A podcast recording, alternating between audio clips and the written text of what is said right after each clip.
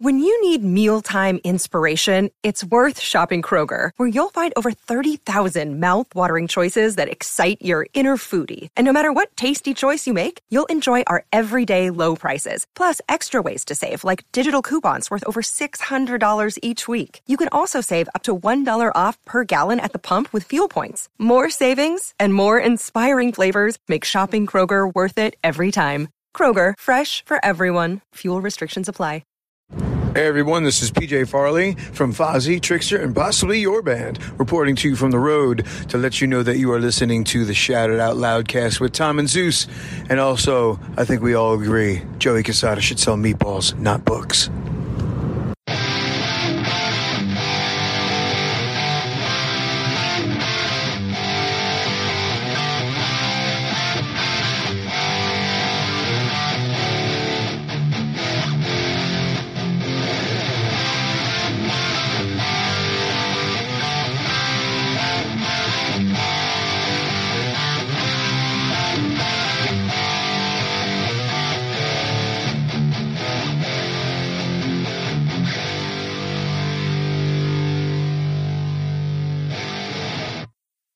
The information provided on this episode should not and is not intended to ruin or enhance your enjoyment of the music discussed. Also, the opinions of the hosts involved may be considered profane, vulgar, or offensive to some listeners. Most of the following content is not meant for young listeners. We's about to get straight up dirty, y'all. So parental discretion is advised. In other words, earmuffs for the kiddies, please. You have officially been warned. Thank you. Oh, and one, two, fuck you. What up? Greetings and salutations. Welcome to Shout It Out Loudcast. Don't turn your radio dial. You're in the right place because the album review crew is back with episode 41. We are calling this one When I'm Kissing Kitty, It Makes Me Hard as a Rock, and you beg me to put it smooth up in your boom shakalaka. But, honey child, we know you only tolerate it for the love of money. You need to go back and play that over because that shit is straight poetry. Chief, Zeus, brothers, can you spare a dime? I can't believe it took us two months to get to this hellscape right now. Uh, people were wondering what happened to ARC. Be like, "Ah, nothing. We just we, we just didn't want to do it. Sonny, we did our uh, demon tier Patreon video yes uh, on Sunday. Yeah, last night, right? Yep, last night. Okay. Three of the questions were about you. uh, one was like, "Where the fuck is he?" And uh, the other was like, "Why is he on a hundred thousand podcasts?" And then one was like, "Is the ARC gone?" Like Jesus Christ! Well, like, no, it's not gone. It's just been put on hold because no one wants to do this episode. and if you and if you haven't been able to guess, this is Sonny's pick because I don't think Oh, Zeus and yeah. I I don't think Zeus and I would go near a Marq Torien led album. Ooh, Oh, yeah. Yeah, exactly. Who? Well, well, why doesn't Sonny tell us? I'm like, oh, he's like, I go, he's like a dollar store David Lee Roth, and uh, Sonny call, Sonny called him what? David Lee Rodriguez. That's not my penned name. People were calling him that in 1988. That's so bad. Oh. Blonde hair and black eyebrows. What a great look. just he looks he looks like I was like, it looks like Frederick Douglass with David Lee Roth's hair. Oh, Jesus. See, this is going to be bad. I'm like, ooh, Frederick Douglass has got some shaking moves on him. Ooh, one, two, fuck you, Frederick. That's why I had to do the little thing at the beginning because between course. kissing kitties and shooting preachers and It's just, hard as rocks and there's all kinds of shit here. And Frederick Douglass hip swiveling moves. Oh, Jesus Christ. oh, Oh, okay. Let's catch our breath. What did we, what, did, what how long ago would how long ago did we do Billy Squier? It seems like we did that like 3 years ago. in 1981 we did it. Yeah, exactly. Uh, Tom, we did a poll Yes. Uh, best song from Don't Say No, the last album review crew. We did Billy Yep. Squiers uh, Don't Say No. What were the song choices and how did it turn out? Yeah, we got a lot of uh, interaction with this poll. So the options were "Lonely as the Night," "The Stroke," "In the Dark," and "My Kind of Lover." Uh, Lonely as the Night uh, ran away with this one 36%. In the Dark at 26, My Kind of Lover at 20, and The Stroke at 18. We got a lot of um, positive feedback. We were kind of talking before we started hitting record that usually the more polarizing the album, the more feedback. You know, when, when it's an album like Don't Say No that is routinely liked or really liked, it, the feedback is a little bit more kind of tepid because it's not like, yeah, great album, great album. Next month, I have a feeling the BulletBoys feedback might be pretty heavy duty, but let, us get to a couple Twitter comments Did on the poll. Tepid. Te- yeah, I know. I'm sorry. I got to dumb it down. I'm Thank sorry. you. I'm sorry. Lukewarm. Does that make sense? Maybe. I don't know. John Schaefer, the riff on Lonely is, is the Night is badass. It's the only correct answer. Our buddy Brad from uh, Patreon, thanks for the review, guys. Just thought of you all dancing around in your silk PJs. Kidding aside, Billy is a great singer. Yes, he is a great singer. See, Frazzle Dazzle says, in the dark for the wind, there was nothing like dropping the needle on the vinyl as a teenager and hearing that sound and the buildup of the opening track. I agree. The opening to In the Dark is friggin' kick ass. So there's a couple Twitter comments. We want to fly through feedback like we are starting to do. So let's turn it over to Zeus for some Book of Face comments. Yeah, we got a, a few off the top, like, oh, great pick, great pick. You're right, Tom. It's just Yeah. generically light, and Yeah. it's hard to uh, get more from that. Uh, Brian Crizel says, To hell with anyone who says an unkind word about Billy. Last I knew, he was part of Ringo's all star band. That is self an honor on par or higher than the Rock and Roll Hall of Fame. Wow. Okay. Lee Graham, an inescapable album back in high school, killer stuff. And what a band from Bobby. How do you say his last name again, Tom? Chenard, right? Chenard. Schu- yeah, Chouinard. Chouinard. Chouinard's thunderous drumming, equal powerful with Gary Moore, Ted Nugent, etc., to Billy Squier's unvarnished guitar work. Some of these songs are timelessly bulletproof and completely agree. Lonely of the Night takes top prize.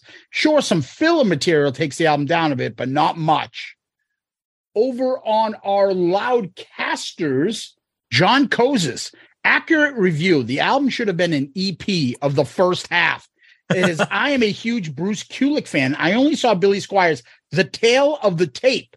I would have thought this would have been reviewed due to Bruce Kulick being on the album. Hmm, okay. Yeah, Bruce may be on the album, but I don't even know what the fuck that is. Me neither. Yeah. Sneed Rock. You know what? You guys are right. I was super excited to hear this as I thought it was a perfect album from past memories. I hadn't heard the album in a while, and when I heard the review, it was spot on. The highs are in the stratosphere, the lows are pedestrian. It's funny how nostalgia plays a role in what makes an album a classic. Great pick, though. Billy is a legend. Nice. And then he also brought up uh, one thing I didn't hear you say t- uh, tough regarding the uh, another Kiss connection. As Zeus said, this is the second record. The first one had "Hi guys," Bruce Kulick playing on it. Yeah, Bruce Kulick. Mm-hmm. apparently, that's what we missed. That must have been his first debut album, right? I don't. Yeah, I guess so. Tale of the Tape, I think, was the first yeah, album. that's okay. That's what they said. Yeah. I Over on our one. YouTube, uh, Andy Patterson makes another "Hey guys" in Kulick's voice about the funk. Come on, Tom. Mecca and the Soul Brother is a classic. He's right. It is. And I made a joke about that because Mecca and the Soul Brother is Pete Rock and CL Smooth, one of the all time greatest rap albums of the 90s. I don't think it's ever going to make it on ARC, but Yeah. I appreciate the love. Cody Brunette. After listening to this episode, I went out and dug up this album. Remembered how much I used to love it. I never put "Lonely Is the Night" and "Nobody's Fault But Mine" together. Now I know why this is my favorite Billy song. Yeah, it's basically it. Yep. And Yep. then George Savastano, fellow Paisan Tom, I assume. Yep.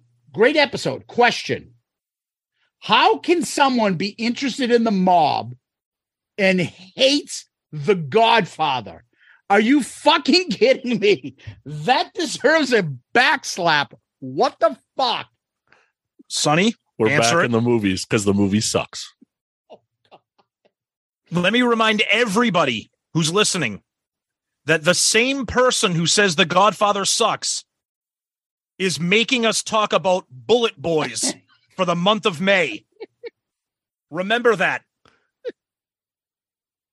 That's your ARC public service announcement right You there. know, it's it's funny because as I was saying to you earlier, Sonny, like the question is like, you know, you know, Sunny with you guys. We're like, Sunny's perfect. There's too many albums in the 90s. Tom and I are gonna be like, this is great, this is great, this is I great. agree. Oh no. we add Sunny in the mix. He's gonna say, This song sucks. What are you oh, oh, no. We, we need some. We need we- right. We can't have a third person just be like, "Hey, this is great. Yeah, I agree. This is Yeah, great. Yeah, this is great." You like this? I like this. Do you like this? Yeah, I like this. Mhm. And we're like, and then he'll come up with shit that we like never would be in our wheelhouse. So it's a perfect combination. Yeah, exactly. So Sonny, I don't know if your ears were ringing last night, but uh, yeah, you were a big part of the conversation. And thank you uh, once again to all our Patreon guys. Yeah, and then we will put in, then we will put in the really uncomfortable position of having to say nice things about you Oh, Oh, shit. Oh, yeah. wow. Be- be- because Yeah. somebody some somebody said why is Sonny on all these podcasts? Where he said, well, okay,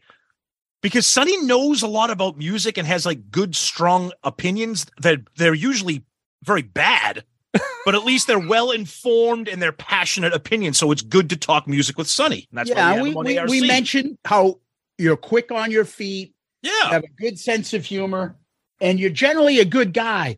But when you're on our show, Generally. we got to shit on you. You got to shit on us. It's Right. fucking people like, do these guys like each other? Do you even like Sonny? like Sonny Booney. That's the new one. No. So, so we're doing this trivia thing, and I had come up with a Pearl Jam question. And we're on the uh-huh. Monsters of Rock cruise, right? Yeah, yeah. like yeah. seven guys in this room. And I asked the Pearl Jam question, Pearl Jam on And it- Monsters of Rock. and it was on the, it was something about the second album. Three of the guys, Pearl Jam had more than one album. Oh my god! And meanwhile, these guys are cheering for Ted Poley on the fucking Monsters. of Hell yeah, he was hella good. Oh god! Yeah, Sonny. Uh, we. Uh, I, I was telling uh, Tom. I spoke with Steve the other day. I was telling him I, I got through two and a half. I didn't get to part three. I'm like a little Oh, yeah. bit in the beginning of part three of listening to your cruise. Yeah. Uh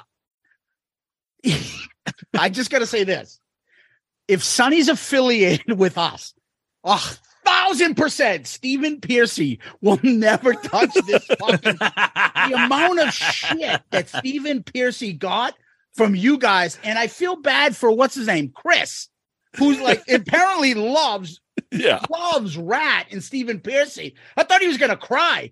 you guys were so brutal, and I was telling Tom at one point someone brought up the fact Stephen Piercy had quietly overcome some health issues, including Yeah. Yeah. and your fucking partner, Stephen Michael, gets on. He's like, it doesn't matter if you have cancer, you're a professional artist. You need to perform to the highest level of your ability. I'm like, what the fuck, dude? You're fucking kicking the guy because he had cancer and he had some vocal problems. I expect him to play lack of communication and sound really good. If I I, can paid tell you- thirteen ninety five for a ticket, I want a refund. We'll never get Pearcy, and we'll never get any member of Faster Pussycat Oh, because we re nicknamed him Ass Pollution. Oh, ass pollution. Oh God. I heard Don Jamieson say on the new program with Eddie that uh, he's seen like seen Faster Pussycat. Was it him or the other guy? I'm not sure, but said that Jim they've seen. Florentine or Don Jim. One yeah, them, said like they've seen Faster Pussycat like a thousand times. They used to perform together and stuff Why? on these shows. Why? And then he said that was the best he's ever heard, have has heard them in They're years. terrible. Doesn't matter. They weren't the good ever. This isn't a new problem. They were bad from the start. I'm just saying he said the complete opposite. It was like the best they've sounded in years. if you say that an 80s band sounds the best they've sounded in years now, that's not good. They have like some fat guy in the band.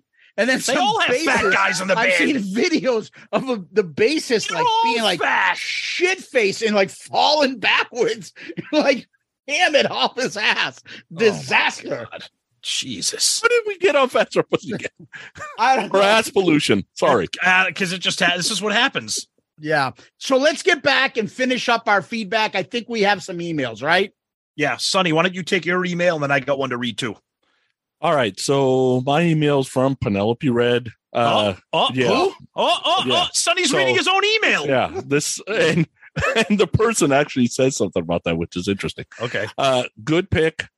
Interesting that I tend to agree with Tom more than others, even though I'm apparently a split personality that Pooney isn't aware of yet. My two favorites are Two Days Gone and In the Dark. Now, now that it's a Pooney pick next, I decided to make a suggestion of my own to offset the disappointment that's likely to come. Uh oh. If anything, it'll give you an opportunity to discover some music that'll be new to all of you. My choice is a band called Red Sea. They released an album called Blood in 94, but it's not grunge. You'll find it on YouTube since it probably isn't on any streaming services. I believe it's also available to buy online if interested. I'll guarantee this dark horse pick will outshine anything Sonny decides to choose. I'm the better half of his subconscious. Bye for now. Well, You know what Sonny, I think have- of? You has- are wrong. Has, has anybody heard of Red Sea? So I went and checked it out because, Okay. you know, you sent me this email. Yeah. And so whoever, well, supposedly I'm telling myself, Yeah, but whoever Penelope. Red is, I checked out Soul Shaker, Dust to Dust, and Wolves at My Door. Dust to Dust was my favorite. It was very bad company. The singer, dude, halfway between Joe Lynn Turner and Paul Rodgers. It was actually Wow, pretty good that actually sounds pretty good. yeah, the the songwriting wasn't great. It Yeah. was, you know, it was very 80s Okay. but Eh. um but it sounded good it's, Okay. it's a little cheesy at times but it was good All You know what I think it's of not when- better than the bulletboys Yeah, you know what I think of when you read this, Stunny? I think of the guy from um, Office Space. Uh, what band is this? Where, where Naga Naga not gonna Not- ever review not this gonna- on the show. Not gonna work. Not gonna work here anymore. Naga Naga not gonna work it. Never gonna review it on the show. But All thank right. you. One one more email. This is from our good buddy Gary Cap. Good pick, guys. The three video songs, The Stroke, In the Dark, and My Kind of Lover, made me a fan of this album because you could not get away from these on MTV. It seemed every time I turned on MTV, one of these videos was playing. On another note, ARC must have a worldwide influence in music media. I just received an email about the latest issue of Rock Candy magazine, and in it is an article on bad English. Sonny was right. I've heard more about bad English in the last 12 months than I have in the last 12 years. Nice. That's our oh buddy, yeah That's our buddy Gary Cap. All right. This feedback. Hello, Pantheon podcast listeners. Christian Swain here to tell you more about my experience with Raycon earbuds. Our family now has three pairs of Raycon earbuds around the house, and my wife just grabbed a pair of the Headphone Pros to replace some headphones from a company that was double the price. And yes, she loves them. Now, if you haven't pulled the trigger on a pair of Raycons, or even if you have, but you're in the market for another pair because they're just that good, well, now is the time to check them out because they just launched their upgraded model of the best selling everyday earbuds. With Raycon's upgraded everyday earbuds, now you also get active noise cancellation, ergonomic design, and multi point connectivity that lets you pair with two devices at once. New quick charge function, three customizable sound styles, plus awareness mode. Available in a variety of vibrant new colors to complement any and all skin tones. I even have a pair of earbuds in a cool green color. I have tried just about every earbud known to humankind, and these Raycons are fantastic. Seriously, if you've been wanting to check out Raycons, there truly is no better time. You're going to ask yourself why you didn't check them out sooner, and Raycon offers a 30-day happiness guarantee. So, what are you waiting for? Go to buyraycon.com slash Pantheon today to get 20% off your Raycon order, plus free shipping. That's right, you'll get 20% off and free shipping at buyraycon.com slash Pantheon. Buyraycon.com slash Pantheon. Let's All get into it. Let's move forward with it's not the BulletBoys, it's No. BulletBoys. Yes. yes All right. This is your pick, Sonny. So go ahead. Floor's yours. all right so before we start with history i figure i start with some stories because marq torien is one of those guys remember how bernie sanders was getting photoshopped and everything Yes. remember that for a while Yeah, right yeah. Mark the chair or Torien is one of those guys that like supposedly he was at the first moon landing, he was at JFK's assassination, like why? like I for some reason he's involved in a lot of shit that has Okay. nothing to do with the BulletBoys, okay? So I wanted to share some stories with you. You can tell me whether it's crap or not. And I've got some uh uh well, we'll just go All right. So some of the stories. First of all, he worked with Motown. Okay. So Mark worked with El DeBarge. Remember who's Johnny? Remember that song? gonna feel right? the rhythm of Yep, the That's night. right. Yep. Played guitar for him in at, uh, for him on one of his first tours. They opened for Ashford and Simpson. Blah blah blah. Through that, he meets Berry Gordy. Berry Gordy supposedly was a or mentor for him, taught him a lot, and supposedly Benny Medina. Now, if you don't know who Benny Medina is, Benny Medina is like a music mogul. He was an A&R guy at Motown. He was an A&R guy at Warner Brothers. He manages J Lo, P Diddy, and supposedly Benny Medina is like a guru to Mike Torien and calls him all the time to see what's up with the BulletBoys. Why? And I, mean that since no, no, no. And I mean that sincerely. I'm not. I'm not. I don't even know what to believe. Wow. I don't even know if that's true. Okay. Okay. Okay. All right. Next story. Marq Torien was almost named as Randy Rhoads' replacement Oh God. in Ozzy. Okay. So here is Mark's side of the story. Okay. He had the gig. The LA Times wrote a story on it and released it. Sharon gave Mark a date to be ready. They were sending a car to pick him up for the tour. The car didn't show up for three days. So basically, they ghosted Mark. Then on day four, Sharon calls Mark's mom and told her that Mark was too young. He was 20 Mhm. to be on the road. And then Ozzy went on tour with Bernie Torme, and the rest is history. Rudy Sarzo actually mentions it in his book. So here is what Rudy says. All right. One evening, a friend picked up Ozzy, drove him to the rehearsal studio, introduced him to a young local guitar player named Marq Torien. Before the young man played a single note, the friend made sure that Ozzy was all coked up, so pumped Oh up God. that you would stun a rhinoceros with the amount of blow he took. oh jeez. Ozzy says, I can't fucking bloody believe it. He's great. He's the next best thing. As Ozzy was jumping around the room while Mark was doing a flurry of guitar riffs and hammer ons.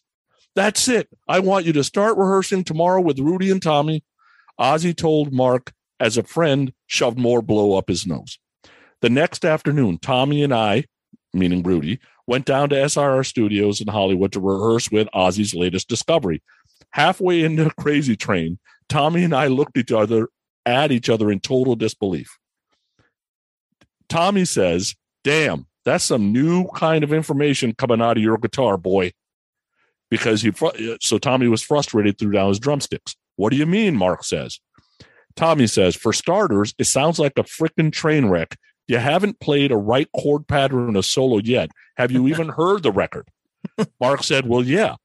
And you can't tell that what you're playing is in the wrong key, Tommy says.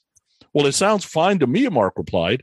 Tommy and I just shook and looked at each other, shook our heads. We got to call Sharon right now and nip this in the bud. No. The next morning, Ozzy resisted our advice.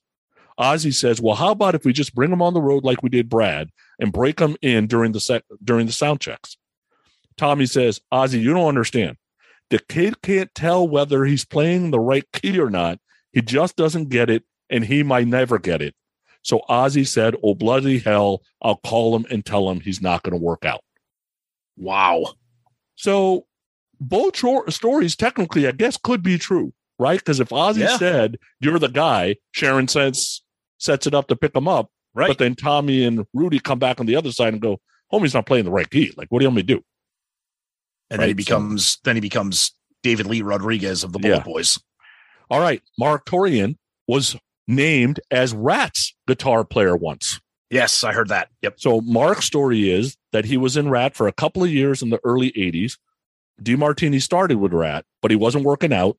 So Pearcy and Crosby asked Mark to join as a guitar player. According to Mark, he helped write part of You Think You're Tough. But when you research it, Mark's got no credit. Exact quote from Mark's interview was Pearcy said I was a great guitarist and a better singer than he was, and I needed to go close, start my own thing. That's why I left Ratt. Okay. Here's what Blotzer said.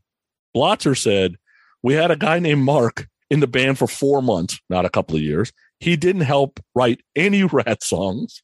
Oh, Warren. Mar- Warren DeMartini left for four months, and this guy, Marq Torien, came and played from June to September of 1982. Okay, so believe who you want to believe there. Mark auditioned for Motley Crue in the 90s. Oh God. Okay. So supposedly, Nikki reached out to him, said they were looking to replace Vince. After the audition, Nikki told Mark that he was great and then asked if Mark knew who the guy for the Scream was because the Scream was opening for BulletBoys. Yep. And that's how Corabi got the job. Wow. Uh, Mark says he and Lonnie discovered DJ Ashba. Yep. Right. And that Ashba was in BulletBoys. So were 70 other members. So you can't really count that. Right. Mark says he told Jason Hook to change his last name to Hook because his name was stupid from Five Finger Death Punch. Oh my but God. you're going to love this last one.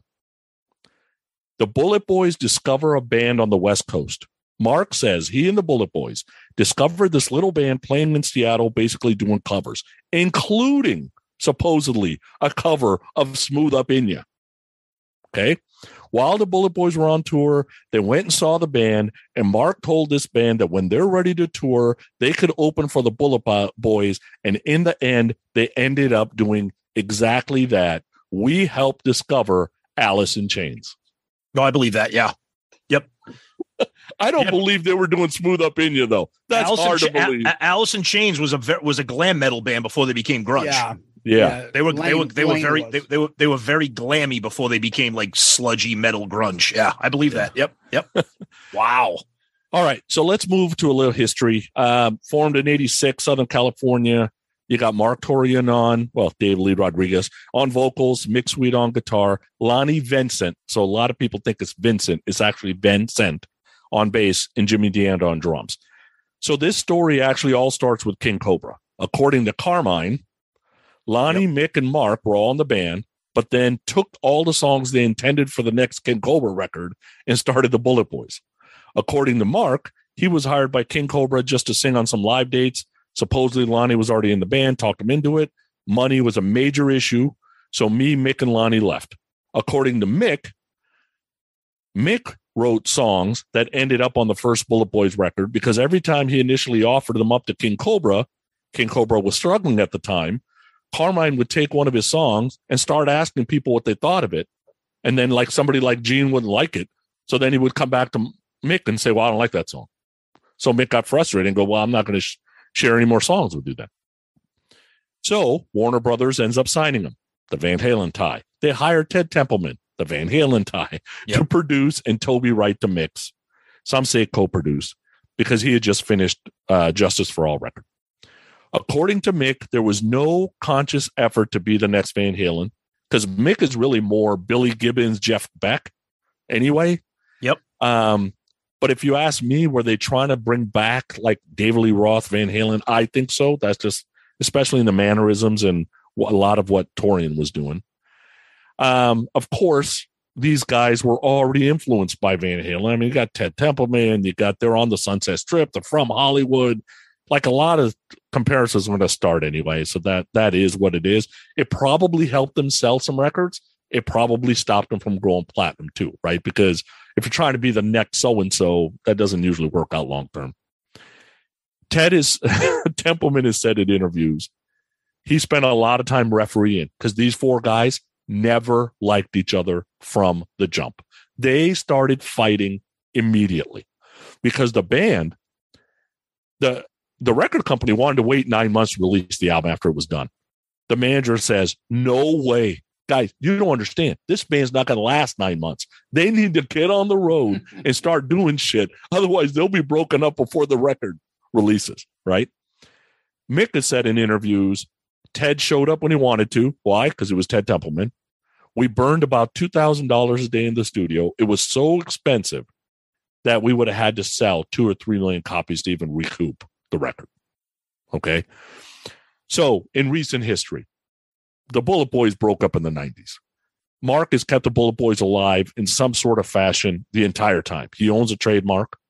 2019, Mick, Lonnie, Jimmy come back without Mark in a, in a band called Lies, Deceit, and Treachery, Oh, which is part of the lyrics of a song on this album with Andrew Freeman playing. They were on the Monsters Rock Cruise. They're fucking amazing. Andrew Freeman was amazing.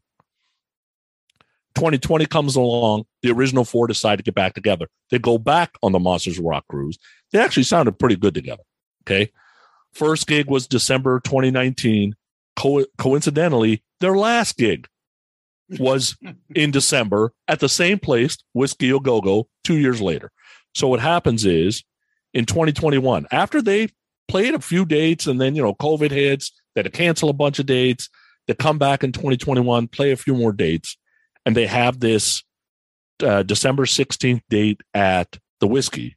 Lonnie misses his flight for the show, which to most people, that wasn't abnormal because Lonnie missed a lot of flights to a lot of places during the BulletBoys world, right? Mick and Jimmy, they want to cancel the gig because they're like, we're not going to play without Lonnie. Marq's like, I'm not letting the Whisky A Go Go go downhill, or I'm not going to ruin my relationship with them. I've got the BulletBoys name. I've been, I've had the great relationship with them anyway. So I'm going to go do the gig acoustic. Mick and Jimmy are like, don't go do this gig acoustic. That is not a good idea. That's not what the fans want. He's like, I'm not letting the fans down. I'm not letting the whisky go down. So he went and did the gig acoustic. I saw some stuff on YouTube. Uh, Mick and Jimmy were right. You shouldn't have done that fucking gig because that gig came out like shit. Okay. Yikes. So in the end, the original four break up again. Mick says he's never talking to anybody on that side of the world at all, except for maybe Jimmy. And Marq is out with the well, scab bullet boy still. Right. Yeah. So there it is what it is. Yeah. uh, Oh, good. No, no, go ahead. Go ahead. No, I was just going to say, I don't. The only thing I know about the BulletBoys is obviously Smooth Up in You, then you know the uh, the lead singer, and the constant. I, I don't, and I mean this like you know serious. You know, we'll, let's let's have a discussion about the band and everything. You mentioned already. I don't understand. Even Wikipedia says Torien drew comparisons to David Lee Roth. Yeah. From whom? Yeah. How? What? What was it? The blonde hair? Was it the Ted No. Templeman? What was it? I I, I don't. it's the mannerisms on stage. Okay, that's That's okay. it. Okay, because I don't. When we get into the track by track, I'll tell you who I really think he reminds me of, but it's not Yeah. David Lee Roth. And, Yeah. and and and for years, I've I've you know, oh Ted Templeman, and they were going to be the next Van Halen. Like, I don't know what you guys are on right now, but they were not going to be the Yeah. next Van Halen. Yeah. No, So I'll tell you how I came about the album. Then obviously uh, I'm going to Yeah. pass it on to you guys. Yeah. It was Smooth Up In You, the video on MTV. I remember hearing the vocal thinking, who the hell is that? And then listening to the song. I hadn't really heard a lot of Motown or soul or R&B. I'm, I'm 19 about to turn 20. uh, I'm 18 about to turn 19. So all of the songwriting felt a little different, right? Because it had an element of R&B and kind of soul in it. Um, but it felt different than what everybody else was doing. At the same time, it was a little bit familiar. Then I started hearing things about they're the next Van Halen. I, I'm thinking, I'm like, well, I'm listening to the guitar player and he ain't fucking Eddie Van Halen. That's for damn sure. right? And then I'm listening to the vocalist and he's 10 times better than Roth. So Oh. I don't understand why. Whoa, whoa, whoa, whoa, whoa, whoa! What just that happened? is- yeah, my personal opinion, Okay, his Oh. his vocals are 10 times better than David Lee Roth. Okay. Okay. So I'm like, I don't know why they're getting. And then when I watch the video again, I'm like, ah, it's the move. It's Yeah. they happen to be from California. It's they happen to have Ted Templeman. They happen to be on Warner Brothers. Homie's got blonde hair. He's trying to move around like David Lee Rodriguez here. Okay, gotcha. I bought this album the day it came out because I was working at Target. I was at music movies department at the time, and I was hooked. The song hooked me immediately, and that's how I got into the album. Yeah, the very first time I heard this album is the day after Sonny picked it for ARC. Uh, I was, I, I mean, I'm all into you know the glam, the hair metal, the Sunset Strip. I mean, we talked about that ad nauseum on ARC about all the different albums we've done. I, I, I love that, but I, I knew Smooth Up in You.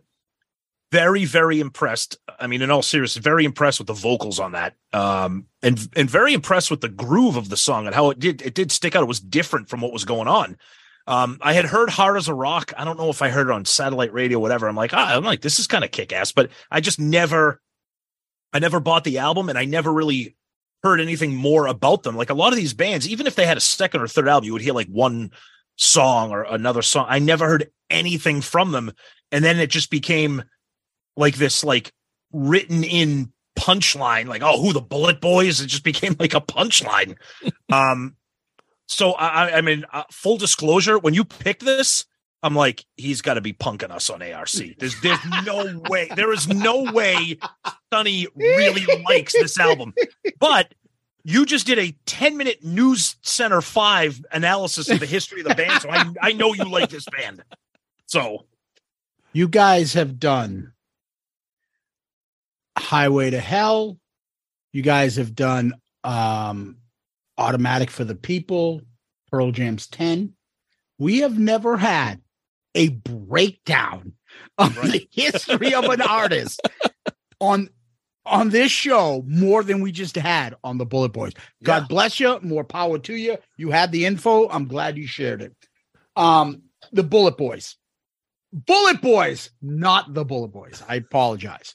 Sonny, this was my go to 88, 89. Any kind of album that uh, ha- came out from this era and this type of music that hit, I don't know, Countdown, that hit, um, uh, what do you call it? Headbangers. Headbangers Ball. If it made it, I saw it, I got into it. So when I heard this song, I was like, this is, thi- I liked it. I liked the song a lot. And back then I was really into images of bands. So I'll be honest with you. I'm like, this guy's a fucking goof. So let me see what else comes out. And when they came out with their second one, and it was for the love of money, oh, I was like, fuck that band. Fuck ain't these listening. guys. And so I never listened to any of these other songs on this album. I didn't know what I was going to. So when you picked this, I didn't know where this was going to fall. Am I going to get a bunch of stupid shit like for in my mind for the love of money or am I going to get smooth up in you you know nine other tracks like that? Well, eight because love of money is the other one. Um so it was it, it was a discovery for me. I hadn't heard the band. I only heard the two singles that they had and i love it when i get into uh an album review crew episode where i this is all new to me and you guys have no idea where i'm going to come down on this so uh yeah that was that was uh my discovery of bulletboys debut so All right. um cover This cover's always been interesting to me because uh It has. yeah because i like i like the photo the part that's interesting to me is when the bullet is going through i get it on the where it's coming out of that Yep. the apple would you know feather out i guess Yep. but why is it feathering out on where it went in you would think that it goes in like into an asshole it Dep- comes out the other cour- side of You know what I course, mean? That's Sonny's nice of, image. of course, Sonny's reference analogy is something going into an asshole. That's how he. re- Yeah, S- Yikes. Sonny. It, it, hon- honestly, it depends on the kind of bullet. That's Oh, as- okay. It's, it's as simple as that. But then I I show I sent you guys that YouTube video. I'll put that clip of the YouTube video I sent in uh, when we release the al- uh, Yep. when we release the episode. I'll put it on the in the Yep. Facebook thing.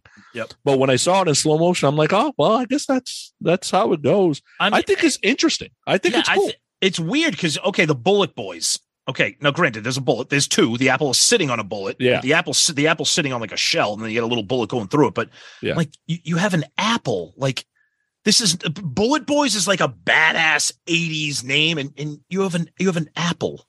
Like I I, I don't I don't get it. It- what do you want someone's brain to be blown out No, no, no. I'm thinking. I'm thinking of like. I'm thinking. No, I'm thinking of he like. wants to light people on fire. no, I'm thinking of some, and I'm, to I'm the thinking, I'm thinking of like Back a fucking Rambo type guy, like a bandolier or like a machine gun or something. Not a fucking slow motion of a apple. Like eh, whatever. It's fucking dumb. But can we talk about that? Can we talk about the fucking horrendous back Picture? cover? Because I'll tell you right now, when I first looked at this, I'm like, oh, this is nice. This, this, this is a female fronted rock band. Ugh. What are you talking about? Marq's presenting the BulletBoys. What's the problem? Dude, Marq, that's a woman. it's frederick douglass with david lee roth's hairdo I don't know Poison's hap- ten times worse. I, I what is happening right here? Just, just okay can i make an observation please. I have the CD, so it's like a remastered version. So there's Yeah. a couple different clips, Okay. newspaper articles or magazine articles of the band. Okay. What I picked up on, the bass player Lonnie likes to have his top button always unbuckled and then his fucking belt over it. What the fuck is that? That's not a good look. Ev- Every, fucking photo of him is the same way. Every video is the same way. His top of his pants is unbuttoned like Al Bundy in a Thanksgiving episode, and then the belt is over it. Maybe he just likes the. Maybe he's. He, you know, it's uncomfortable to have that top button button then- for him. And then look at the fucking Oshkosh Magosh belt he's got. Yeah, Like I a don't- Murph special from fucking preschool. I'm sorry, I can't take my eyes off whatever Marq Torien is wearing and doing. It's just very distracting. He's just wearing a jacket. no, no, no. Dude, look at the belt. It looks Never good. mind that. Look at the belt. He looks good. It, it, and what's written in the sand in front of them? This album sucks. That's not sand. That's the top of a roof. Okay, wh- whatever they. I can't tell. I don't uh, know. It's just graffiti. Okay. What's also interesting is the song list. It doesn't match what's on. The, like the listing of the songs doesn't match. Uh, it matches what it ma- it matches what's on Spotify. That that's the order on Spotify.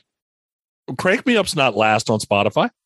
No, I'm the, the CD. The F9 is the last song on the CD. Yeah, I have on the, uh, album, it has it different.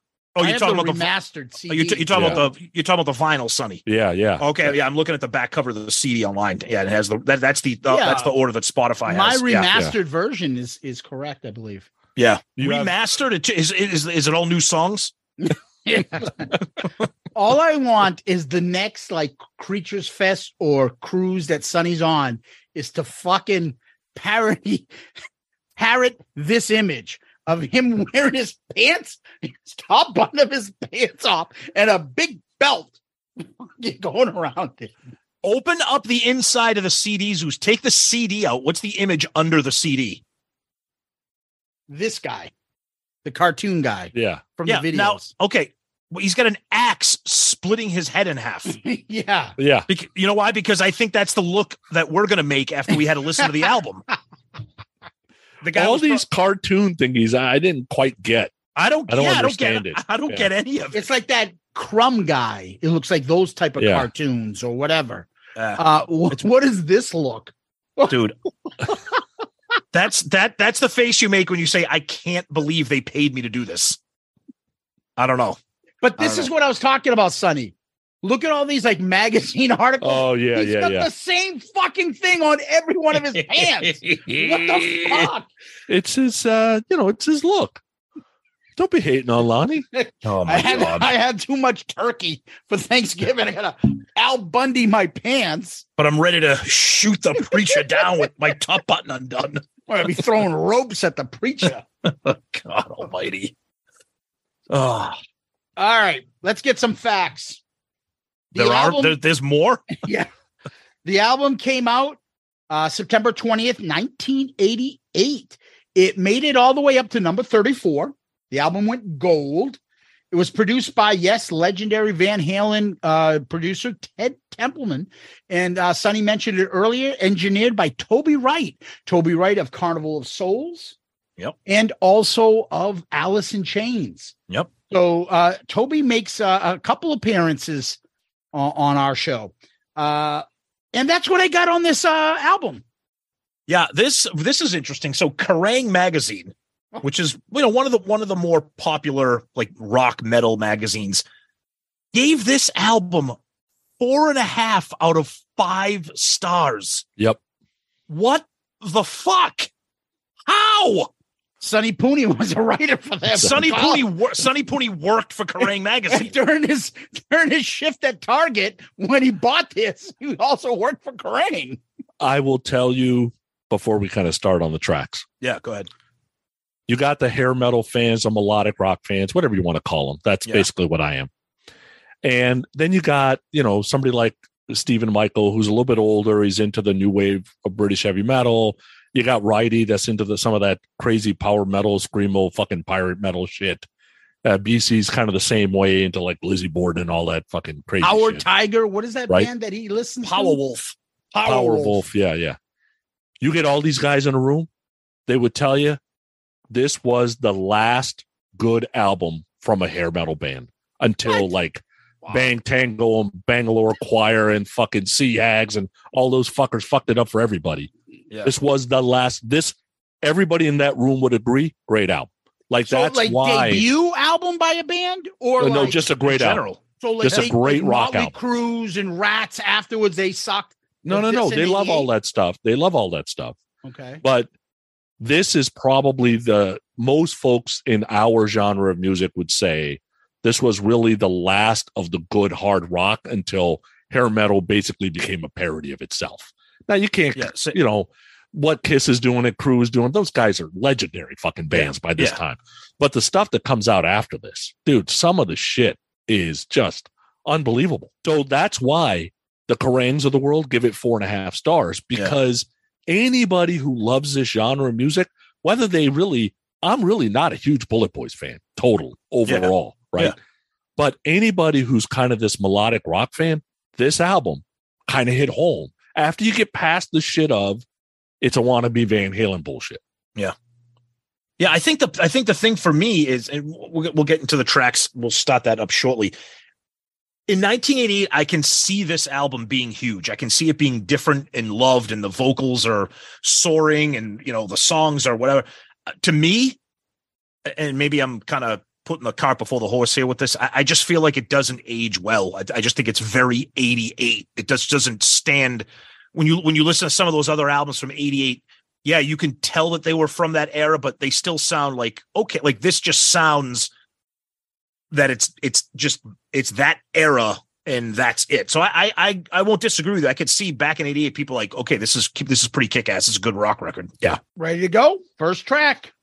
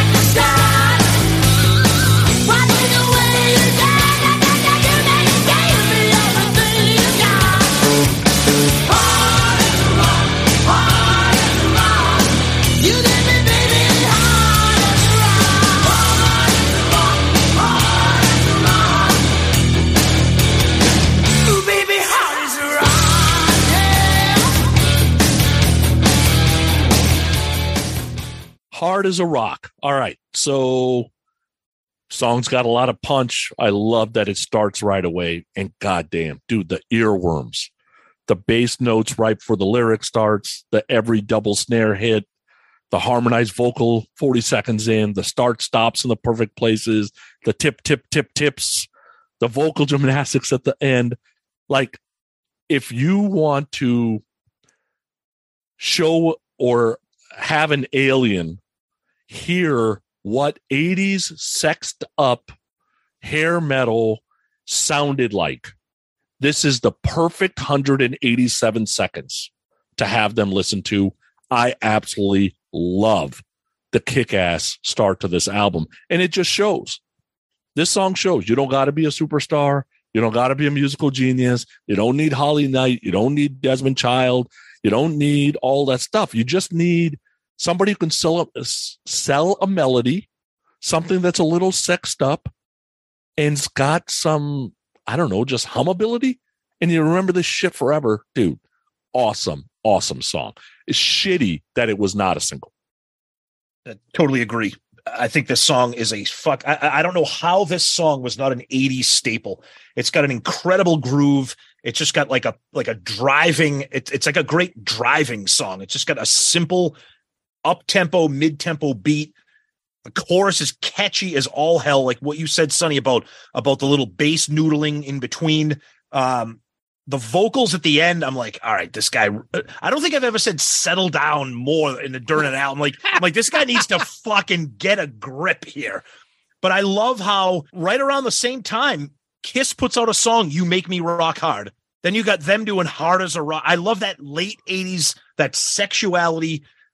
It, it- the song kicks ass. Now, when I first heard this, even before Torien's vocals, just the beginning of the song and the vibe, I'm like, this sounds, this is giving me an all systems go Vinnie Vincent late 80s.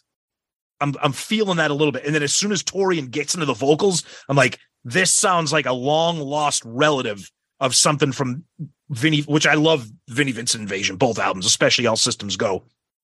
But I was like, what a fucking great, great lead off track. This this song, this song should have been huge. I, I I'm surprised it wasn't. We're talking about the BulletBoys here, Tom. I I've been listening to you shit on this album for since the start. It, you just made this sound like fucking this is Metallica. There's 10 more songs. Believe Okay. me, there's All 10 more right, songs. All right, all right. All Settle right. down. That's why I'm like, oh man, he's letting me down. He likes this. Oh, oh no, no, no, no, no. There's 10 more songs, my friend. Okay. So uh, I was asking Sonny before this. uh, There just seems to be a discrepancy with the lyrics and who wrote what. And and then Sonny kind of elaborated and told me, yeah, that's part of the problem. They're all fucking arguing and fighting. so this is credited on the uh album that I have, the CD, the remastered version of this. Yep. It, it says BulletBoys. Yet the next song, Smooth Up In Ya, will say all four members. It just says all four. So isn't that the BulletBoys? And then there's a another one that says BulletBoys slash Morris. I don't know who the fuck that is. I don't get any information on Wikipedia or this fucking, you know, album. There's nothing said about anybody named Morris. So I don't know. This one, I'm just gonna say, was written by BulletBoys. Okay, so I didn't know what I was gonna get. As I told you, am I gonna get Smooth Up in ya, or am I gonna get For the Love of Fucking God Christ, stop playing the song? this is a fun opening song. This is very cliche of the albums that I bought and liked when I was growing up during this time. This uh, this song would fit right in. It's a fucking rocking song. It's got melody. Oh my god, a, a band that has melody. Like that's the kind of melodic rock that I enjoyed during this era and stuff that I would play without somebody else needing me or me trying to see approval. Oh, yeah, yeah, I like this band. No, no, no. When no one's around, I will play this. That to me is the proof that I like something. Um, this is a fast rocking song. And it's the little things that I think I, I, I agree with Sonny about the Van Halen things, like the little comments that he makes. Let's ride. He starts this off, right?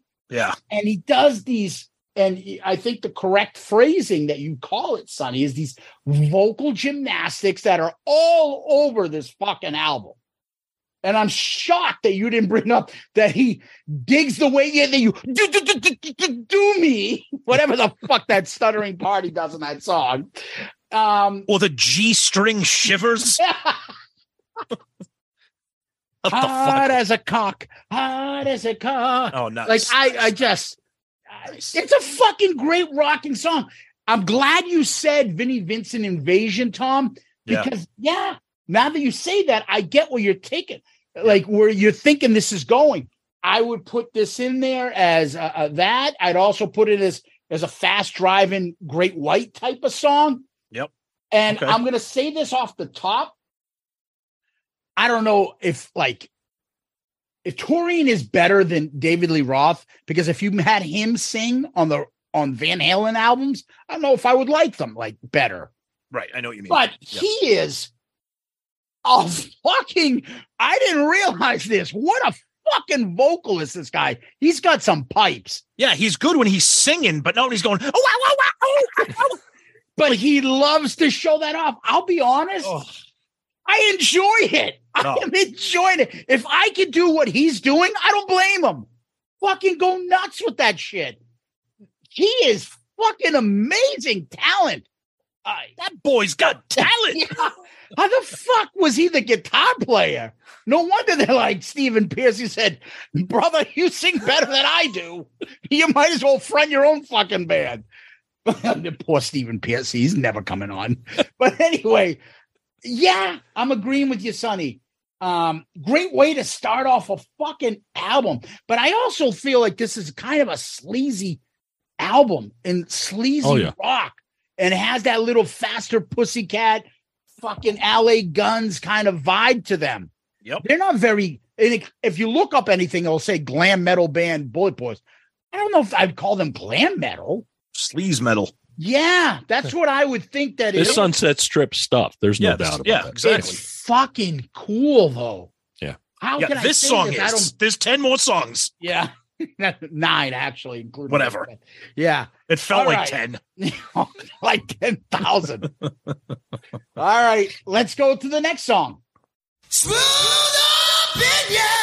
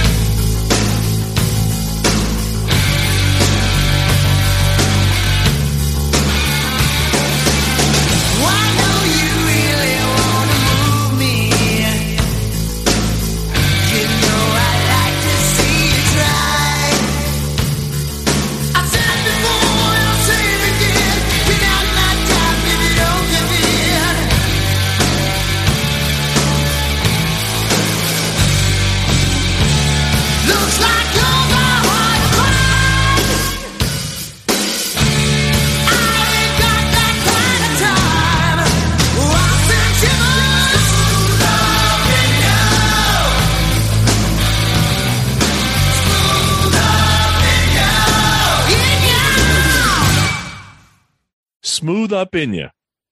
Some thinks, some think it's smooth opinion. Some think it's smooth thinks jalapeno.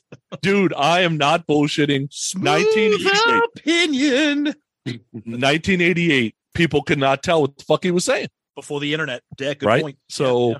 all right. So, where does smooth up in you come from? So, here's what Marq said in the interview. When Elder, God, this is hard to say. Oh, the sentence is coming out of your mouth right now. Say it. when El DeBarge was trying to pick up on his female friends, he would always tell them, "If you come home, if you come home with me, I'll go smooth up in you, smooth as a baby's bottom, smooth as the finest silk you lay your body on." So you, that's where I got the idea. Oh my god! Bullet Elder Boys is BulletBoys are influenced by DeBarge. I Wow. rest my case. Pencil mustache. So, also supposedly Gene was supposed to produce the album. So Gene had seen heard the song. Gene said, "You know what? You should write simple songs about simple things. Don't worry about the radio." And then Marq kind of thought, "Well, slide it in, the stroke, lick it up was all getting airplay, so you know, whatever. I'm, I'm going to go do this." It was the first single. It basically fell on his face. The album was dead on arrival. Like it was, it was not doing well. Video hits MTV, 24 hours. Bam. The song is huge. All of a sudden, they're sold out the next three nights, and they're like, what just happened? Right? So people listen with their eyes. I love the acapella start. I love the groove. I like that it's more about the vocal and the melody than all the other things. You get the, you know, you get the very Zeppelin middle thing before the solo. Doesn't last too long. You got two parts of the guitar solo fit pretty good it kind of feels like an 80s Whitesnake song to me. I think that's why I like it. Again, the vocal gymnastics at the end. It works because Marq can pull it off. And I think he kept doing it over and over and over because he didn't want the comparisons. He wanted the David Lee Roth look and mannerism comparisons. He did not want the vocal comparisons. So he was going out of his way to show that he can do things that Roth can't do. I totally agree with you, Zeus. Uh, Marq can't go sing the Van Halen albums. Like, there's no way, right? It just wouldn't work. But the song, dude, it should be like on every 80s playlist known to man. It absolutely fits. It's a shame that the single didn't do well without the video, but thank God for MTV. Yeah, Sonny, you kind of touched on a couple things that I have written in my notes. I think of I think of 80s Whitesnake, but I also think of a little bit of like Robert Plant, like Zeppelin type of groove. The thing that I love about this song is not only the chorus, which I think is just incredibly catchy to this day, but I love what the drums are doing. The, the groove in this song is very simple, especially during the verses. it and it's just got like that sleazy, dirty vibe to it. And I think a lot of people, even even me, who's like we love all this music, we love all this genre. This is where I think the BulletBoys fall into that category of like a one hit wonder because people like Bullet Boy, oh, Smooth Up in Ya, I love that song. I put it on my mixtape for 80s hair metal. I don't know any other song I've ever heard by the band before, but if that's a claim to fame, that's not a bad thing because this song, this song should, it, to me, it's still huge. They play it on Hair Nation on satellite radio all the time. Um, and I think that's because it's a fucking kick ass song. It's got a, it's a completely different type of song from Hard as a Rock, obviously, but uh, it's got that real like just sleazy, dirty vibe, very white snakish, like you said. And I think Marq Torien on this sounds awesome. Smooth Up in Ya. Again, I uh, as I was saying earlier, it has all four members written as songwriter. The song made it to number 71 on Billboard's 100 and 23 on uh, album rock tracks or mainstream rock, whatever they were calling it at the time. So I'll tell you a quick story on this. We always used to joke. Uh, me and uh, our other friend Jimmy, I've mentioned him a few times, that uh, you know once the grunge and everything had come in, that this song kind of became like a fucking cliche and almost like a punching bag. Punch a punchline. Yeah, so it's like I would always picture like Eddie Vedder in his mumbling ways. We just did a live. This next one is uh for you, Seattle. And then he goes, be like, what the fuck?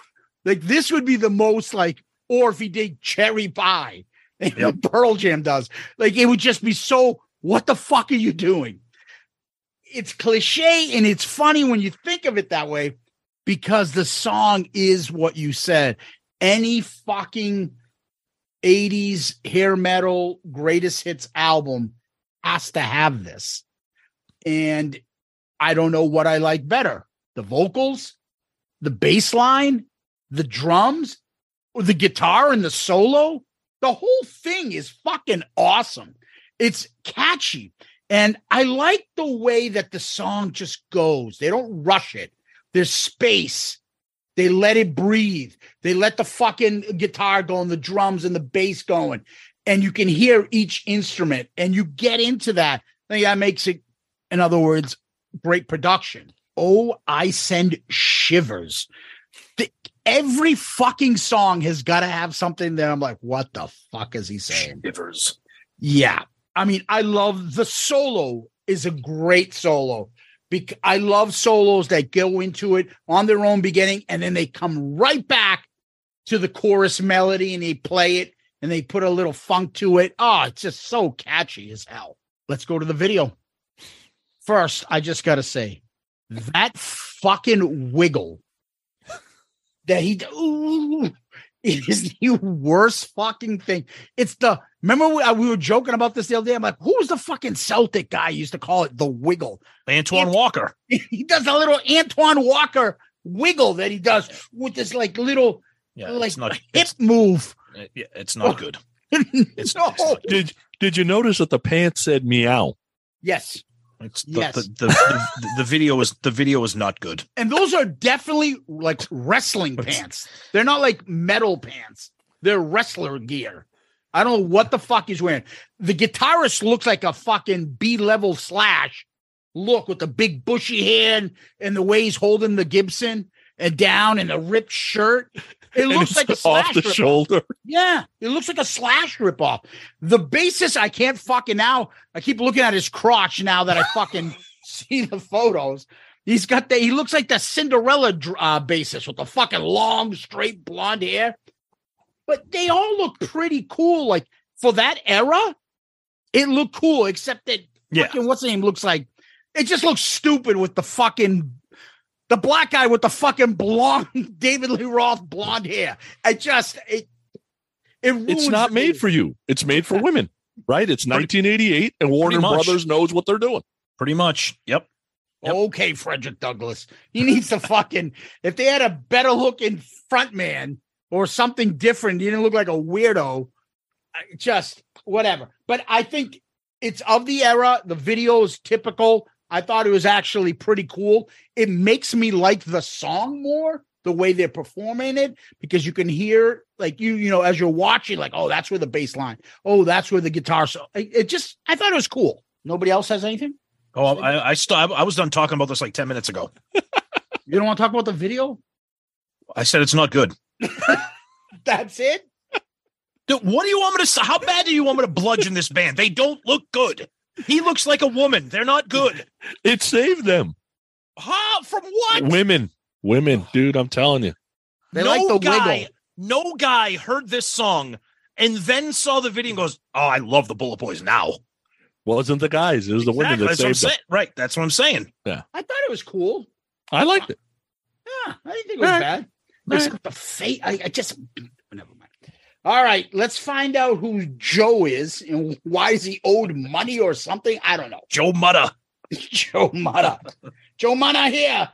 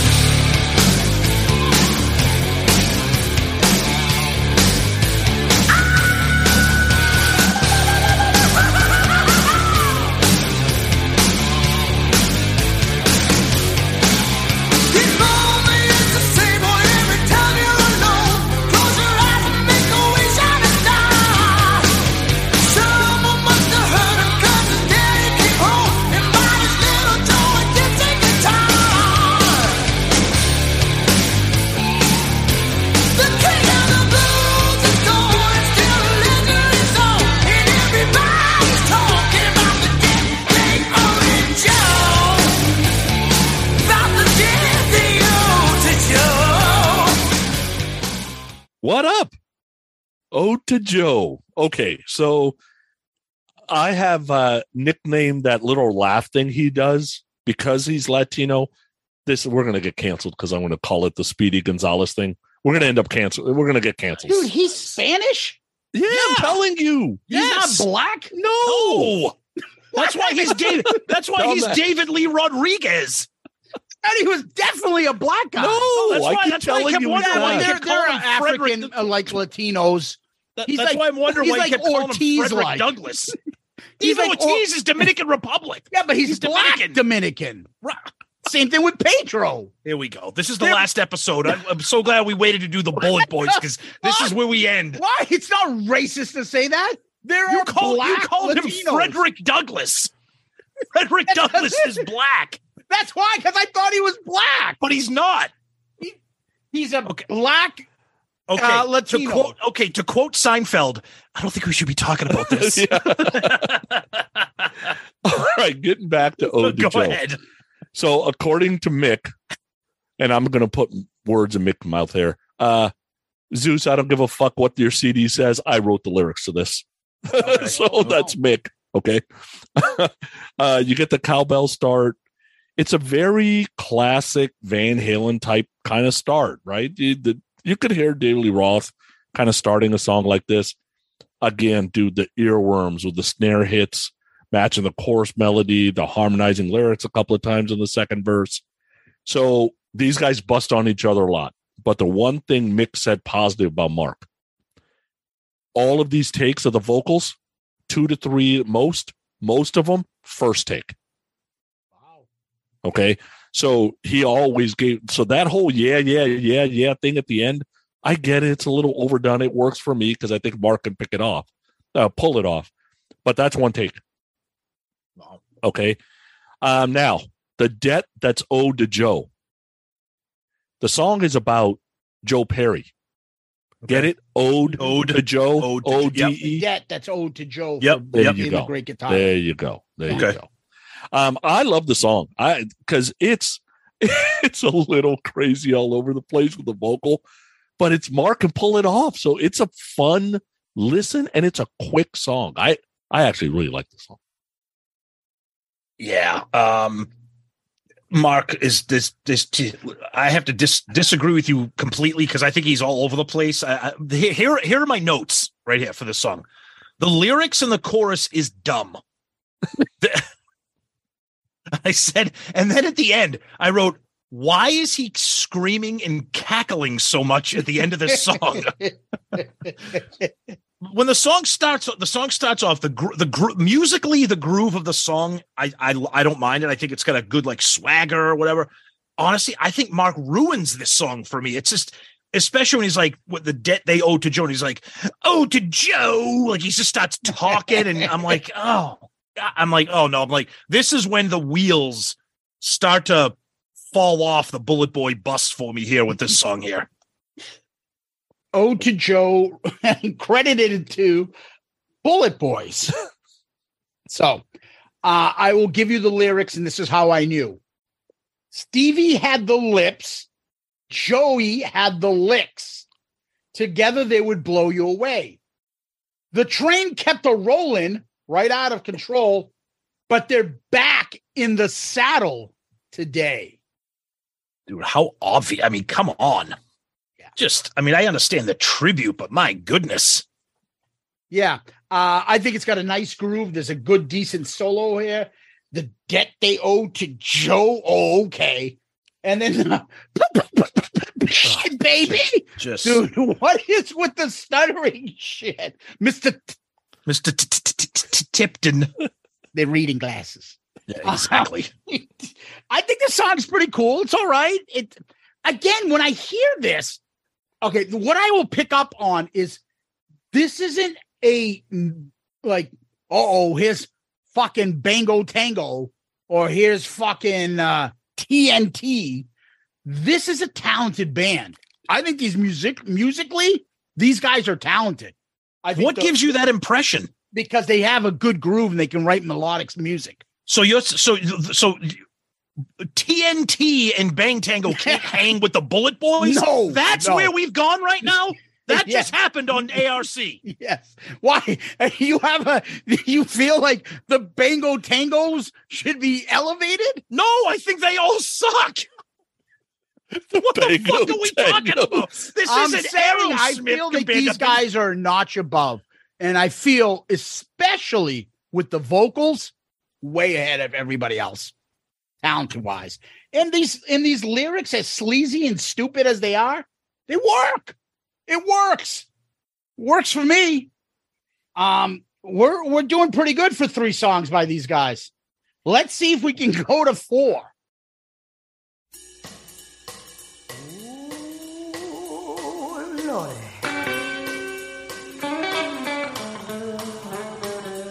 That's right.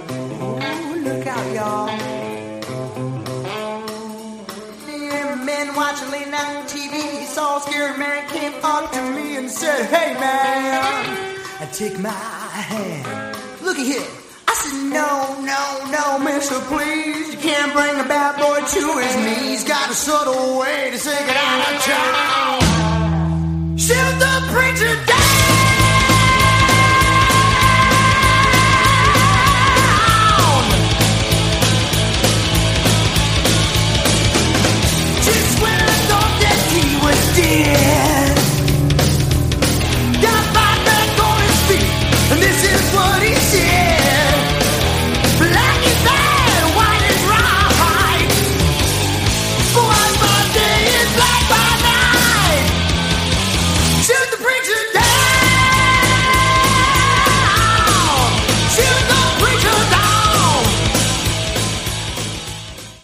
Shoot the preacher down. Oh, loaded. um, I call these songs. This is me personally. I called them. I call them like Zep Halen because it's got kind of a blues vibe, but it's got the hot for teacher vibe uh, throughout the song, and kind of at the end, it almost ends like hot for teacher too. Um, Marq said in the interview, song was written about the absurd evangelists that were on TV at the time.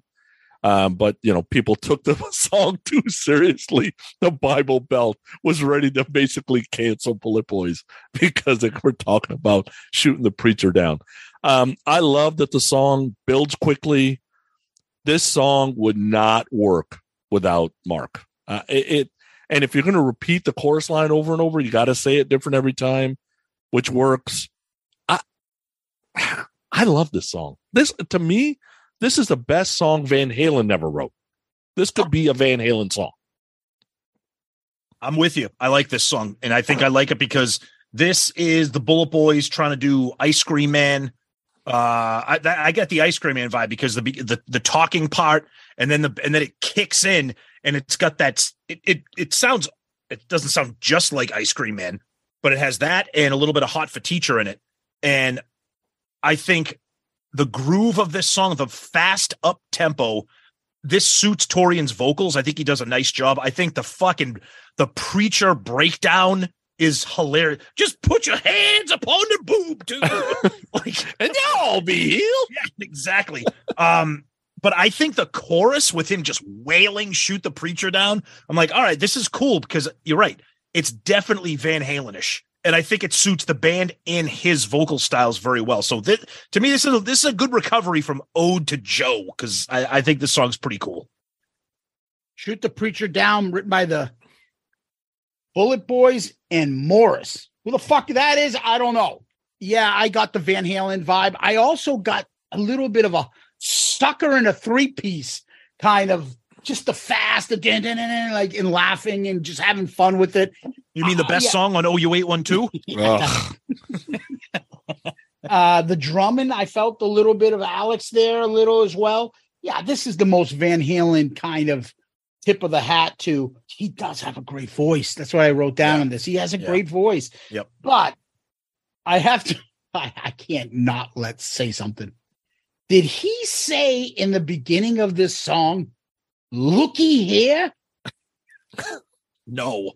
It's there in the lyrics. L O O K Y No. here. No, no, it's it's it, it says oh it, it starts off. I the first thing I hear is oh lordy. But like towards the beginning, he says, Oh yeah, no, he does. No, he says he says I saw a scary man come on to me and said, "Hey man, take my hand. Looky here."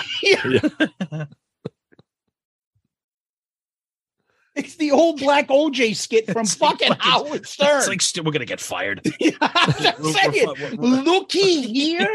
What the But he can, but he can pull it off because Because he's black. He's a, he's a minority. He can do it. No, he he's black. He's not black. He's black. He's a black Latino.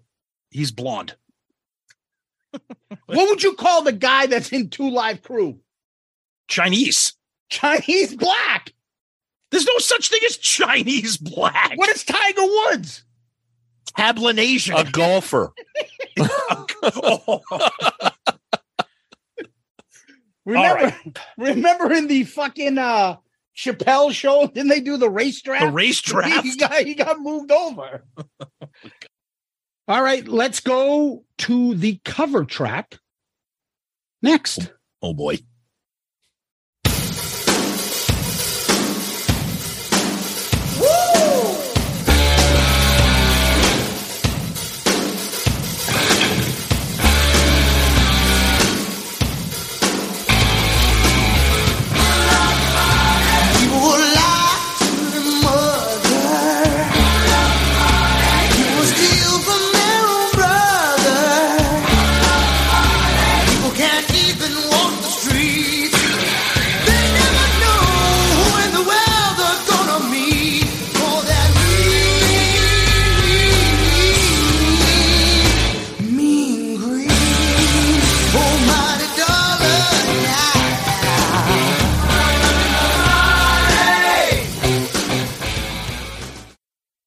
For the love of money, BulletBoys sing. Um, all right. So conflicting stories on this. Again, these guys don't like each other very much.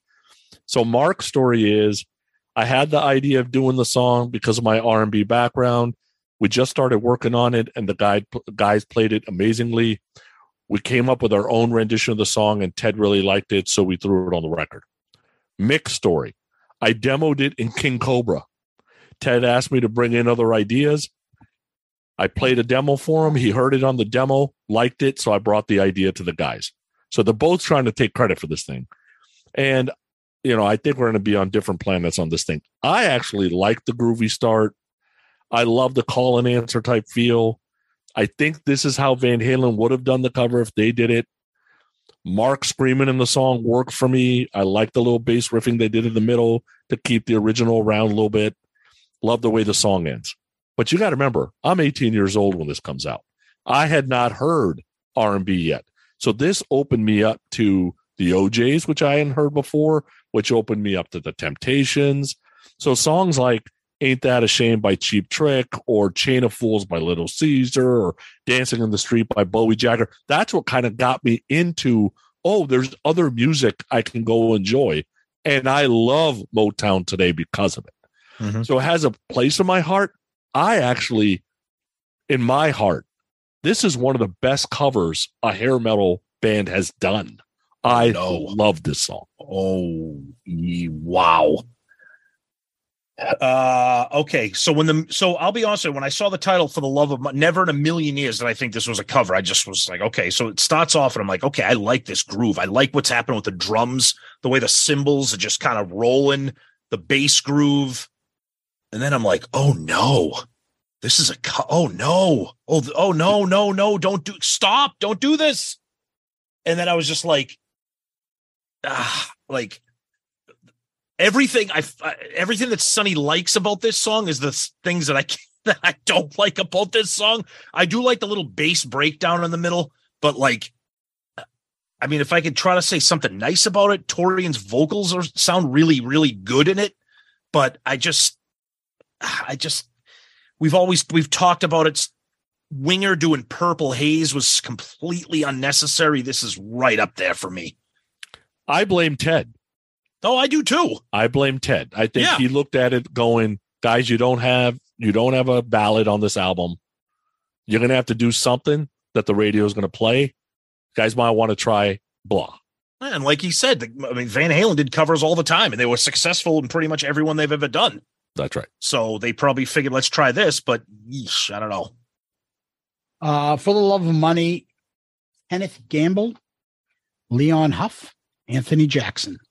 It's the song that first recorded by the O'Jays, number three on the R&B chart, number nine on the singles chart. It's the fucking, I think of The Apprentice. I think of that, this song. For the BulletBoys, this made it to number 78 on US Hot 100 and number 38 from mainstream rock. this is just this is stupid. Yeah, I yeah, There's- I don't get it. So it's it's like I guess that I would say this. It's like um I don't know, Ratt going, you know, Track of My Tears is a great song. Let's do a cover of it. Yeah. Because it's a great song doesn't mean you should do it. So again, it's just there, there's no fucking possible reason that these guys should do this song. First of all, it doesn't work in a rock and roll hard rock band. If with all the songs that we've gone through, this sticks out so much that this shouldn't be in their wheels. Great. Marq could sing this maybe in his own personal soul station on the side. Why are you making this fucking band that's rocking out with hard as a rock, smooth up in you, and then you go to this? Like it does. Whoever the manager is, fucked up because I think this killed their momentum. As I said, like when I was waiting for their next song, if Hard as a Rock was their next song or uh, Shoot the Preacher Down, I'd be like, oh, these guys are fucking rock. This is just stupid. There's Yeah, no, that- well, I, th- I you bring up a good point. It's one thing to record it; it's another thing to release it as a single. Yeah, which I'm going to get to. You know, and of course, he can hit all those uh, vocal gymnastics. But Yeah. what I want to get to is the part of this is if you look at the video, and and the video will help explain why I'm like, huh? Yeah. It's a performance video. They're in concert, and you got people in the crowd. There's no way they're rocking out to this song. It doesn't work. You got people in the crowd like throwing their fists, like fucking, like they're in a mosh pit to this song. Yep. It it's just stupid. It didn't work. It's dumb. It's can they do it? Yeah, they did a version of it. Wonderful. It doesn't make sense for this album. I think it's uh career-wise fucking horrible for them. And I never took them seriously after they did that song. And I saw that as their second single. I didn't buy the album. I never got into them. And I they became, oh yeah, Smooth Up In Ya. That fucking song's awesome. But I, Yeah. I why do I need to get into uh the rest of their catalog? They're doing stupid shit like this. Uh, and anybody want to talk about the video? Or you guys all set? No, it's just a performance video. I no, The sideways jumps aren't Yeah. very masculine. no, no, not good. Those those were a little interesting. Yeah, him throwing on the shades in the middle of the video. No, no, And- no. And the showing the Kim Possible, uh, I don't know. I, I didn't need that either. The wiggle's got to wiggle its way out. I would have rather I would have rather have seen the Wiggles perform this. the wiggles. Yeah. It's just fucking dumb. Bad, bad business decision. All right. We know Sonny's been dying to get to the next song.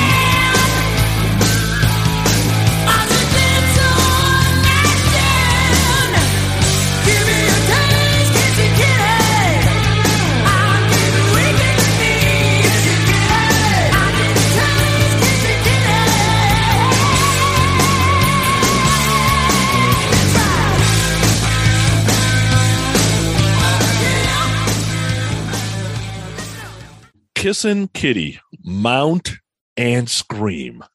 Yeah, I like it. Uh, bass and drums really matter to this song. Mick brought Kissing Kitty to King Kobra. Carmine absolutely hated it. I think what Carmine was trying to do with King Kobra was he was trying to do something somewhat serious.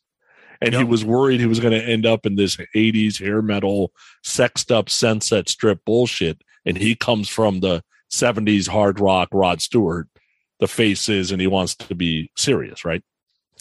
I love the guitar riff. I love the pace. The song gets me moving.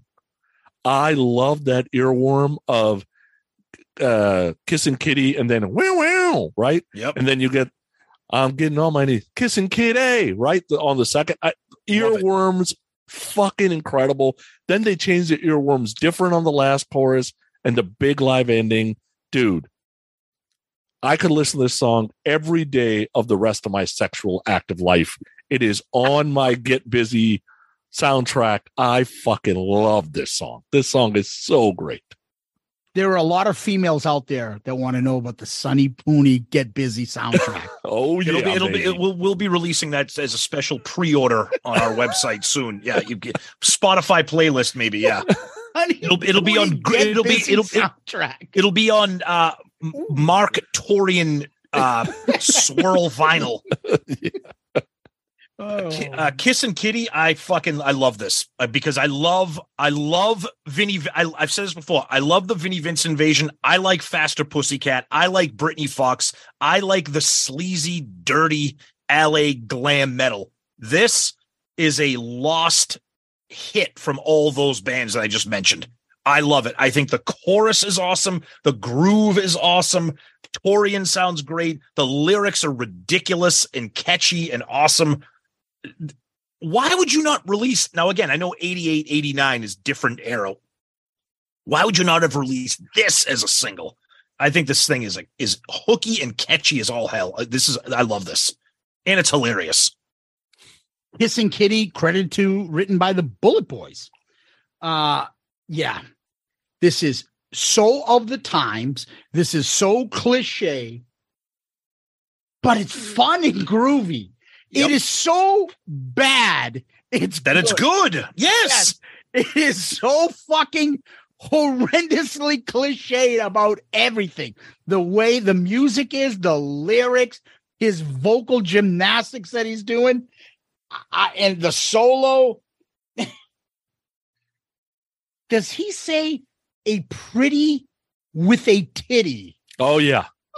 of course he does Oh yeah. Yes Give me a taste kissing kitty. has been said in my house for a fucking month straight. Give me an in, kissing kitty. Wow, wow. Yeah, you gotta shake your shoulders. Woo! I love it. Kissing, give me a taste, kissing kitty. Oh, okay. Next track.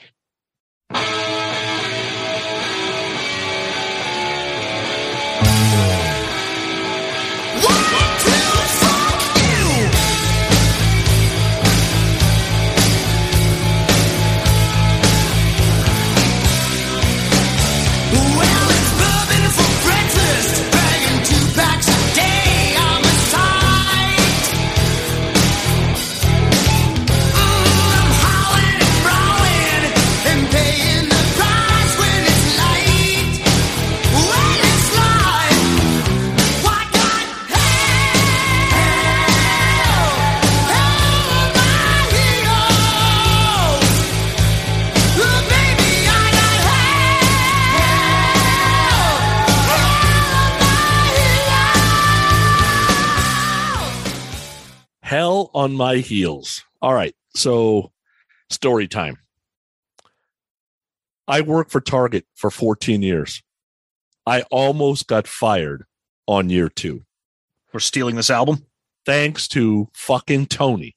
Uh oh. Okay. So it is Christmas 88. We've been playing, we both work in music movies. We've been playing this album over and over and over. What we used to do is before the store would open, we would have a mic, like a phone on the speaker Yep. and put the phone in front of the boombox and let it play. And then it would play overhead. Right.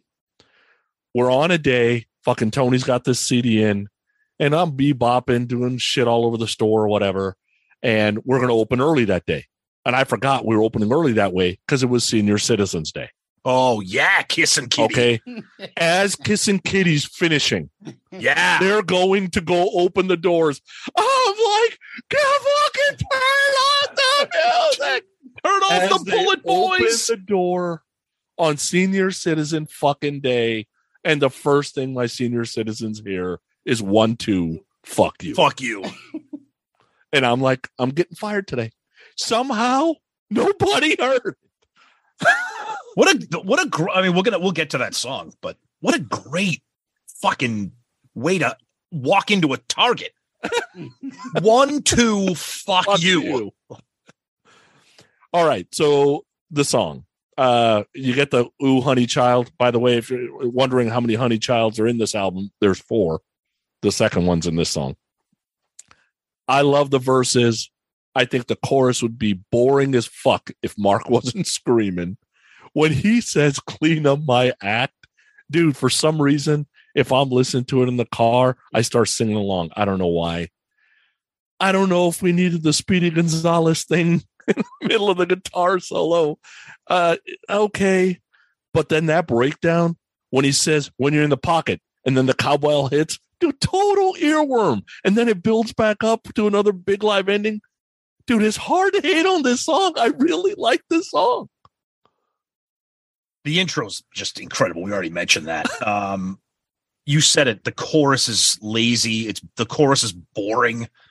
Um, but at this point in the song, or, or I should take that back. At this point in the album, I'm getting like I'm starting. I'm honestly I'm starting to get like like tired and bored, and I'm like, Marq, you need to shut the fuck up.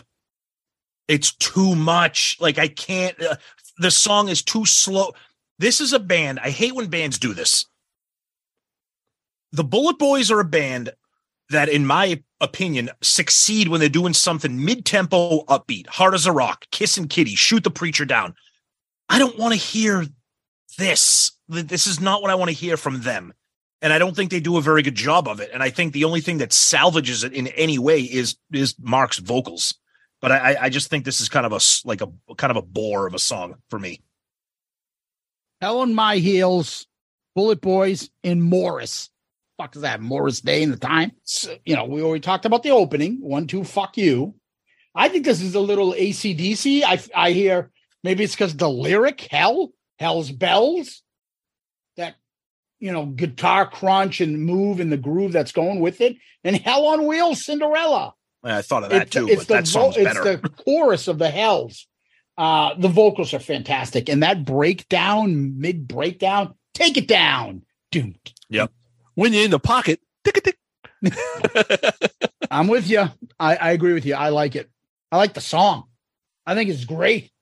I think it's just one of those. uh You know, where would I ever find this song if it wasn't for Sonny? I like it. I, I really actually like this song. I like the groove and I like the the lyrics and I think it's fun and I like that it's it's a little bit different. I don't want the same shit ev- they'll throw out the whole album. I like it. Now, let's go to the next track and like, why do I know this fucking terrible song? but here we go.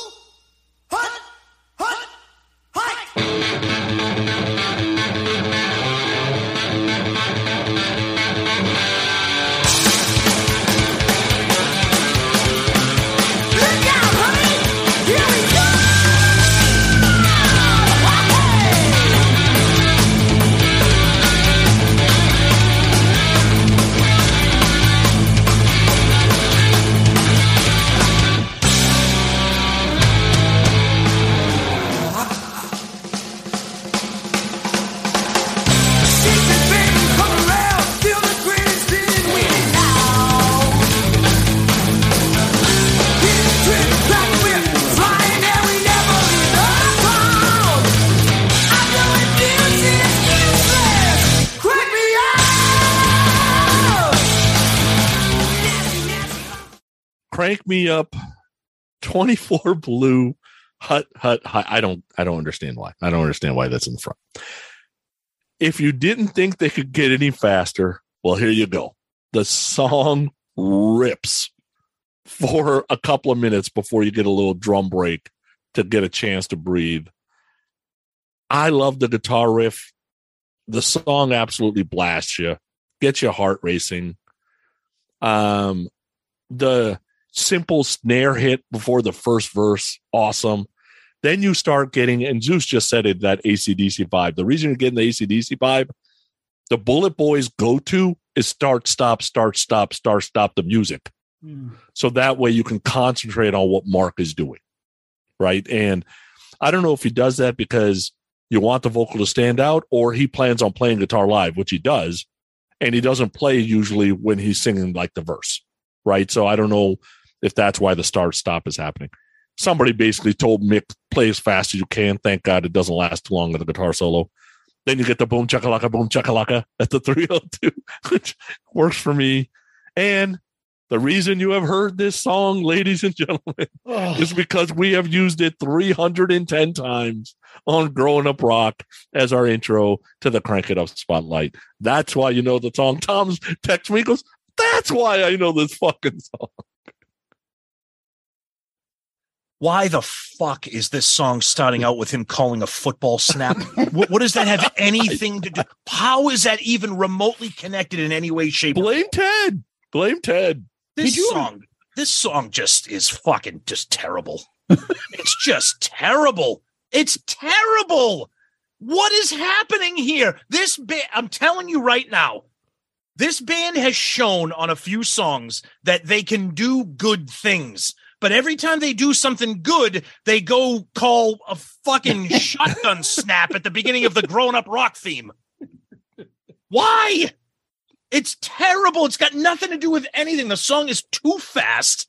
I was just saying how I don't like them do, going doing slow, like like hell on my heels or whatever the fuck that dumb song is. So instead, they hit fast forward and they do crank me up or whatever. I don't even know the name of this song. oh, God. Crank Me Up, written by the BulletBoys and Slash Morris. Yeah, the 24 blue, 24 blue is just beyond stupid. Can you imagine him as a quarterback on the field doing his little wiggle? Get ready to 24 blue. Like, dude, he would get fucking annihilated. The I, it's bad Van Halen. That's what I oh, came Oh, up I with This isn't Van Halen. Van this Halen is would- them trying to come up with like a Van Halen shoot the preacher down part two, and it's terrible. Go back to the first track, shoot the preacher down, stay in that lane. Yeah. This one, horrendous. And crank me up? No. Turn it down. Yeah. We're not cranking this song up. This is just bad. I don't know what they were thinking. It's just no melody, nothing. Nope. Hopefully, they got two more tracks to redeem themselves. Let's go to uh, second to last.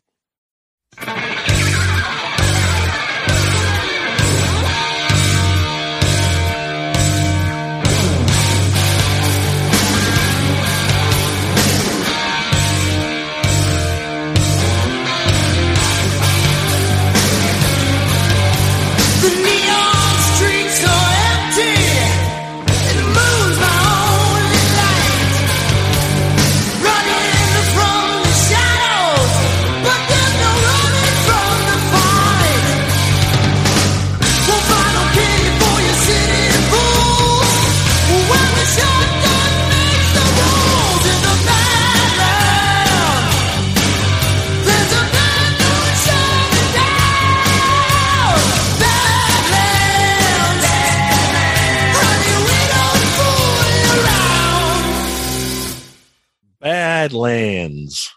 All right. So Mick says we purposely didn't release a ballad. Warner Brothers didn't ask for one either. Um, BulletBoys don't really like ballads anyway. This thing, I think, was supposed to be like one of these cynical songs about getting beat up in the LA scene, kind of like a Welcome to the Jungle type thing. When Mick had a demo, Mick had written this, and it was more like Dio on the demo. So Ted kind of helped form the song. In the end, it's still like we're not talking about kissing kitties anymore. So it doesn't really match like the rest of the album. It's I don't ever really skip it, but I don't look forward to this song. And I never really uh kind of go after just this song to listen to it. And then when he said fuck around, I'm like, oh, Zeus is going to be all of that. Ooh, he said fuck around. Ooh, bad boys. I'm sure. I'm Bad- sure. I'm Badlands sure and the bad, bad boys It's and the written. Badlands. It's in there. It's in the notes. I, I'm thinking Ted finally said, "Look, you guys ha- have at least one serious song. Every song can't be fucking about kissing kitties. Like you guys got to have a serious song in there somewhere. Anybody got anything?" And Mick, you know, Mick brought this thing, and Ted did the best he could with it. It's okay. It's not one of my favorites on the album. Yeah, I just said that this, this is their attempt at trying to be heavy and harder and, and and get away from the kissing kitty and the shoot the preacher down and try to be like a little serious, like you know, with tough guys. Like, no, you're not. You have blonde hair and black eyebrows. You're not tough. So just stop. Um, it it's not a bad song, but Sonny, you you I think you kind of hit on it exactly. It's we I say this a lot. It, we I mean we say this about Kiss. It's like this is not what I want when I listen to the BulletBoys. Like I I, I want I want more smooth up in you. I want more hard as a rock. I don't want Badlands. Um, it's not a bad song. It's just not what it. It's just not what I want to see them do. So yeah, it, it's okay. Badlands written by BulletBoys. I think this is kind of them trying to be like Queensryche. I, I don't know. It's Ooh, like them trying to be whoa, se- those- those- serious, Those like a little words. proggish. It just Prague. I, it's just the the there's it reminds me of some of the tracks from Operation Mindcrime. This does this sticks out like a sore thumb. The way this song is written, Yeah. the vocals, the lyrics. Uh, I like. I I mean the chorus isn't bad. Um, it's catchy. The vocals are its usual insane. And yes, I did have the part where he says, "Oh, we don't fool around. Oh, now we don't fuck around. We don't fuck around, fuckos." Okay, tough guy. well, let's go to the last track.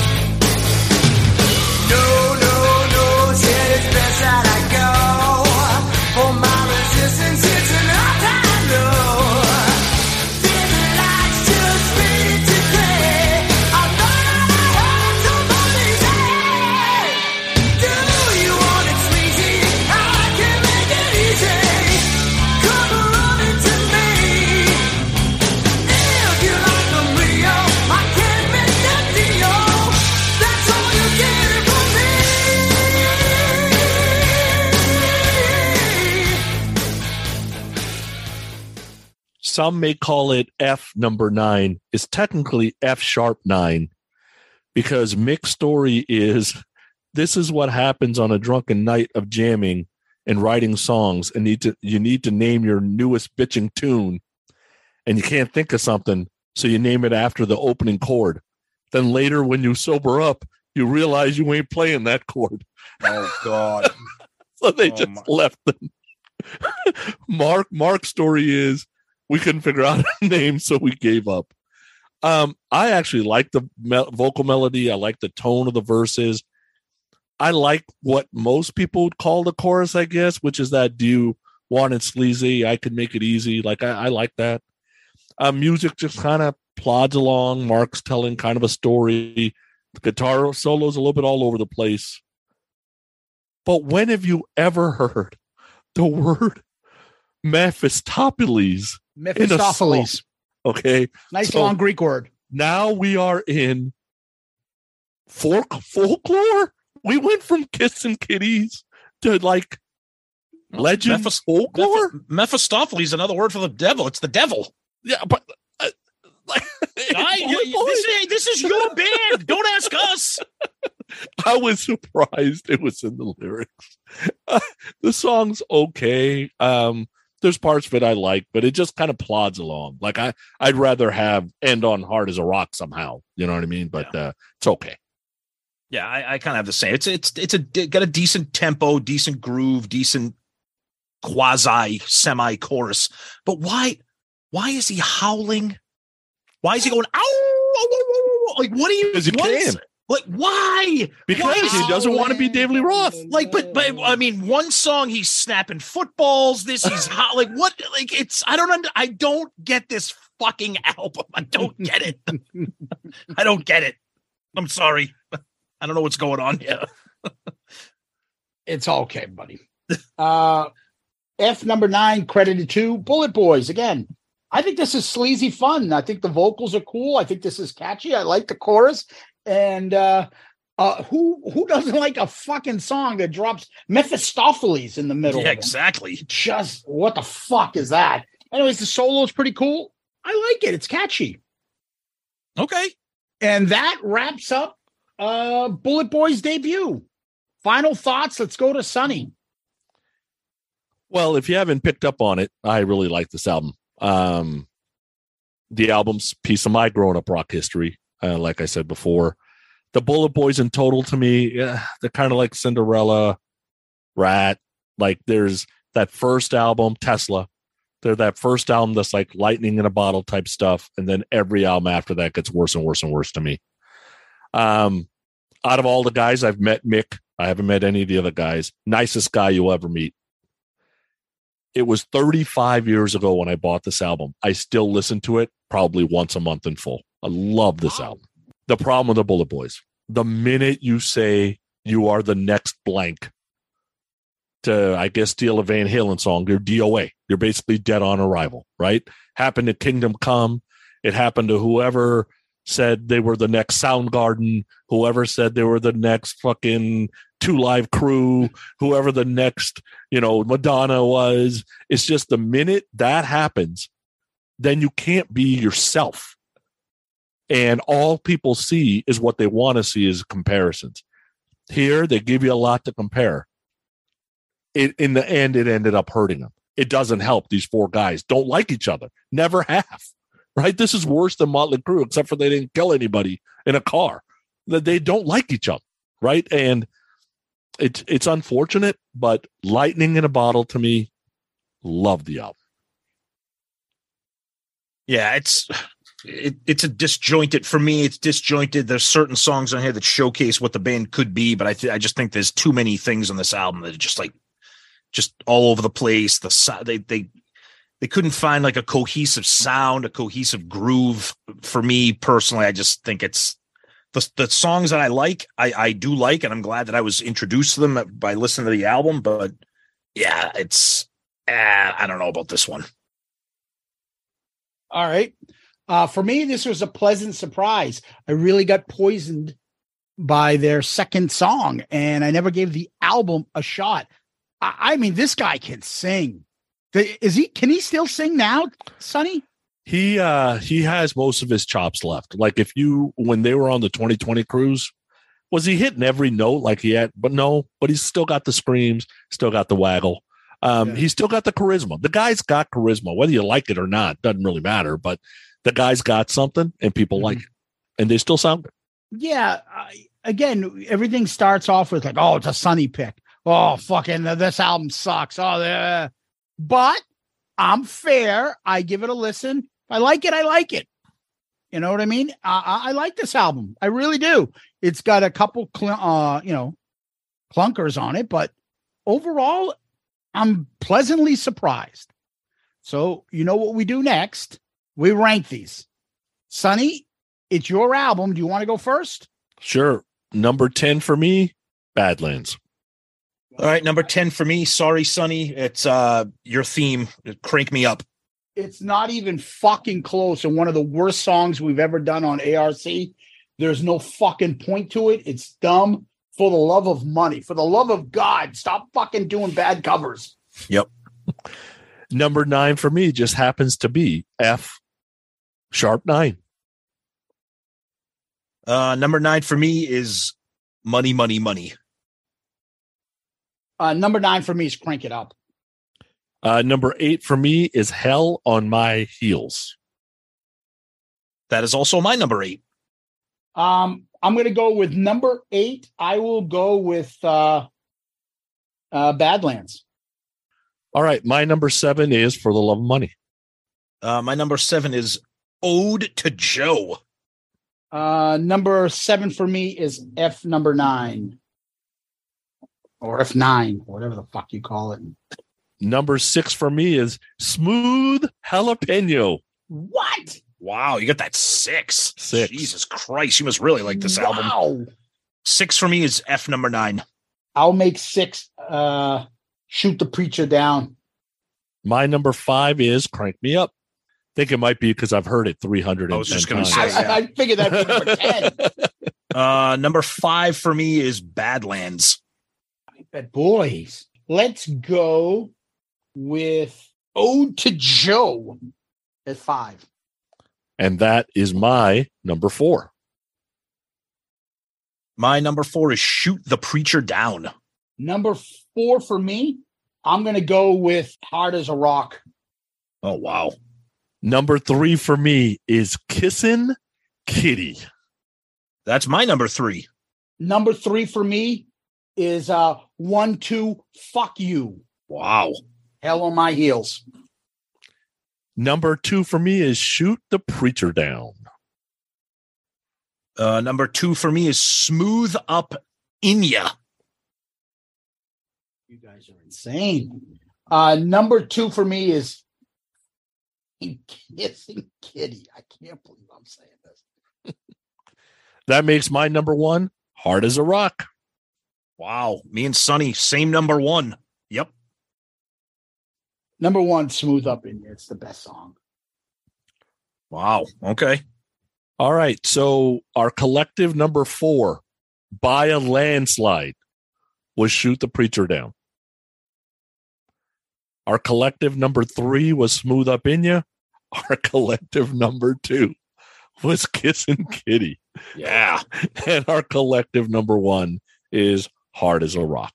All right. There you go. That's the poll. Perfect. All right, guys. Next, we start ranking this album overall. Yep. Let's first go to album cover. Uh, Son, you want to give us your top five? Uh, my top five right now five is Moving Pictures, four is Rage Against the Machine, because, you know, I can't get that sight out of my mind homie lighting himself on fire. The three for three is Come and Get It, two is Light It In, and one is Piece of Mind. I actually really like this cover, so I've got it at number 10, Wow. um, below Black Tiger and right in front of Blizzard of Ozz.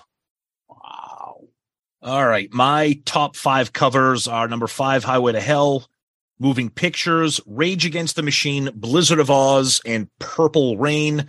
Uh, this cover is dumb, and its ranking will show that. I don't know if this is worse than Blood and Cum or that boring Van Halen photo. Uh, but I, you know, j- just to keep the joke alive, I am going to put a bullet through an apple above OU eight one two. It'll be number thirty six for me. Wow. All right. Hey, by the way, Sonny, is it Bullet Boys two words? No. it's Is one So- word. If you ask Marq, he will tell you it's Bullet Boys, one word with the second B tilted. cap right the capital or tilted Okay. B. Yeah. All right. All right. Number five, slide it in. for Piece of Mind.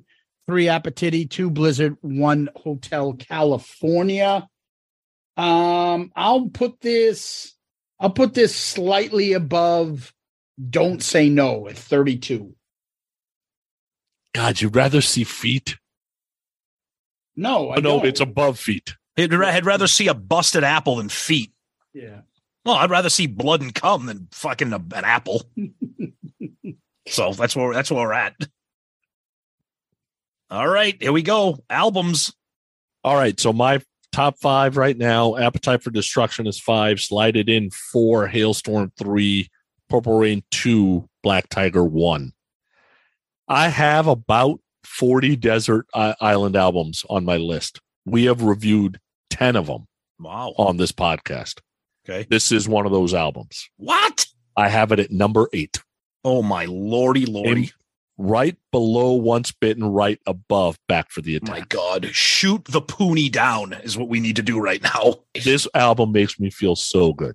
Okay. Well, that's if it makes you feel good, that's what it's all about. All right. My top five albums number five, Pearl Jam 10, Rage Against the Machine, Shout at the Devil, Purple Rain, Moving Pictures. The good songs on this album I really, really enjoy, but there's just too much fucking dead weight to lift this album very high. But I do like those top three or four songs, I think are really strong, but the rest of the album is just, it's just too much dead weight for me. Um, this is going to go at number 32 for me. It's going to go right below OU812 and right above Black Tiger.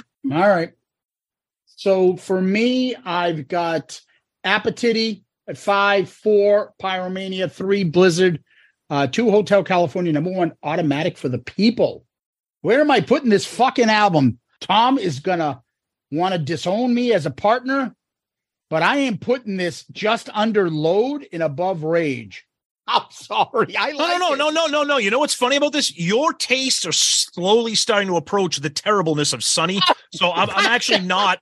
I'm actually not that surprised that that you think that this is better than Rage Against the Machine. That that's so mind-numbingly brain cramping to me that I can't even. It's also above Purple Rain. Yeah, that- that- to the that's, that, that's just, but but but then again, you have automatic for the people number one, so I think that speaks more volumes than any rankings. How can that be that bad? You have it in the top 10. Yeah, I don't have So it number one. A bad thing that I have it at one. Then, I'm just saying. yeah. So that's that's kind of no. I, it's Rage is too top heavy. I think there's two bad songs on this album. You don't have to Everything explain else I yourself. like. Yeah, that's fine. No, I'm just I'm giving you my my thoughts on it, and I uh and I'm pleasantly surprised these Sonny picks that I would fucking mock.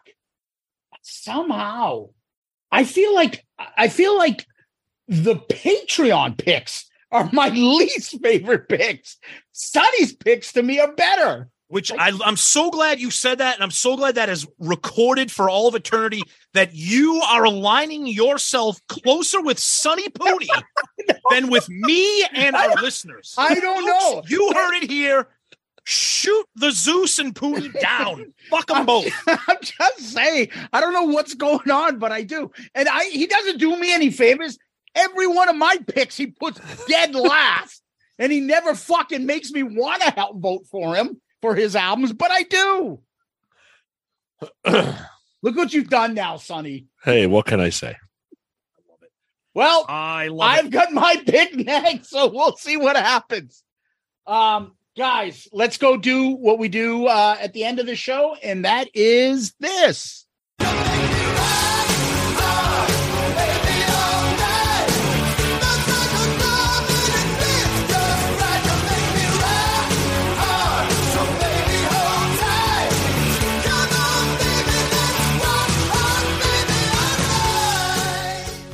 Right. So rock hard uh, for this episode. I'm going with a movie.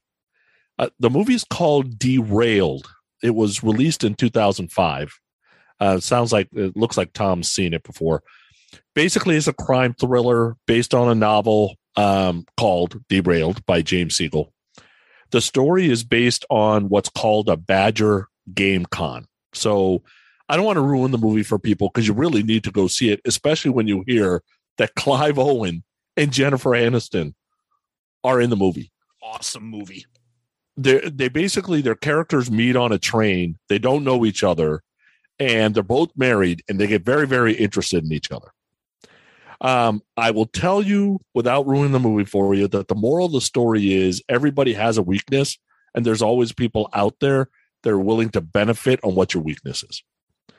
If you are a Clive Owen or a Jennifer Aniston fan, and you're wondering how you missed this movie, dude, this is one of those movies that went fucking straight to video. Like, uh, there's no way this movie was going to make it to the big screen. If it did, it lasted a week. But I'm telling you, the movie is worth a watch. Yes, it is. Clive and Jennifer Aniston do really, really well in this movie. I was surprised I liked it because when I when I first started, I'm like, wait a second, who's in this movie?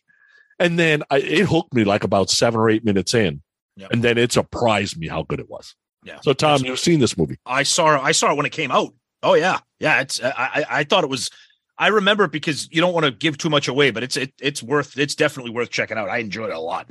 Yeah. Yeah, it's good.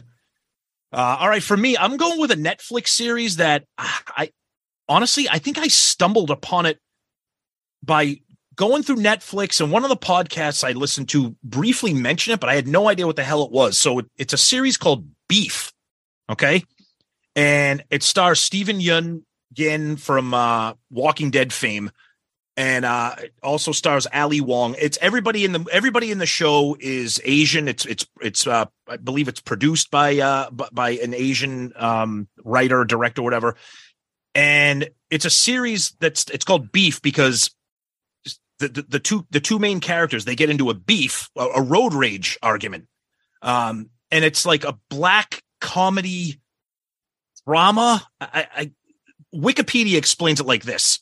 A near accident in a parking lot turns two strangers into enemies. The tit for tat relationship that develops leads to escalating acts of revenge. As they both learn about each other's lives identities and families and become more and more involved it's it's crazy. It's it's unique. It's different. It's well written and well acted. Uh, I think it's ten episodes. I'm not even done with it. I'm at episode eight. Um, I've never been bored because you're like, what the fuck are these people doing? What is the end game here? Um, it's it's worth checking out. It's really interesting. It's called Beef. Can I ask you? Yeah. Is it in English? Yeah, oh yeah, yeah, yeah, yeah. They're all It's not they- like they're- a Korean. No, no, no, no, no. They're all, no, no, no. They're they're all- they're all Asian American uh, actor. They all speak you know per- perfect English and everything. Yeah, it's it's very interesting. Because Z, I don't know where you were going with that, but like I'll go through Netflix. I'm like, God, that looks interesting. I'm like, oh, I don't want to read subtitles right now. They Netflix has so many, especially in their horror, especially in their horror section. They have so many Asian and European horror movies, and I'm like, okay, do I want to watch terrible dubbing or do I want to read this movie? Yeah. Yeah, yeah. All right. The reason why is because my pick is uh well, I'll take it a step back. Uh while we were in Vegas, Tom and I went and went to the mob mu- the mafia mob whatever museum. Yep. Loved it. Loved it. Amazing, very cool. towards the end, they have like on the way out the gift shop, they had a thing about never mind all the mobsters on the wall, but they had a thing about like famous characters from mob movies. And they would had a little segment about them. You know what I mean? There would be De Niro from Godfather 2, uh, this guy from Goodfellas, and just different stuff. And then one of the only ones that I hadn't seen was and I like this because in the mob museum, they didn't just stick to the Italian genre. Oh yeah, They had a big thing there on Narcos. Yep. And I was reading, I'm like, oh shit, they're giving shit away because they were talking about like the character and the actor and what was, and I'm like, you know what? Fuck it. So I was like, what mob thing am I going to do when I get back? So I got into Narcos. okay. Don't say So- anything because I haven't watched it yet. Oh, it was great. I loved it. So you say you've seen it, Sonny. Oh yeah. So I finished season one, season two. Yep. Season one and season two is all on Pablo Escobar. I don't know because I, I enjoy the fact when I watch these series and things like that that you can go back and then look in Wikipedia and be like, okay, that guy's real. Okay, that guy's based on something. Did this really happen? When did this? Because as you said, when you wa- talked about your show, Tom, there's not one fucking episode that you're like, this is dragon. Yeah. But the problem with this show is I'm so into it. I can't eat while watching it. I can't not pay attention and fuck around my phone because 90% of it is all in Spanish and you need the subtitles. But it works because of the acting and stuff. So there are obviously American English speaking characters in part of the show. But if you really want to stand it, especially the guy playing Pablo Escobar, because he's a great actor, and you want to hear what Pablo's saying, because the shit that happened, you're just like, no way. What the fuck did this go on all these years? It's shocking. Um, I'm into about season uh I'm in episode five on season three.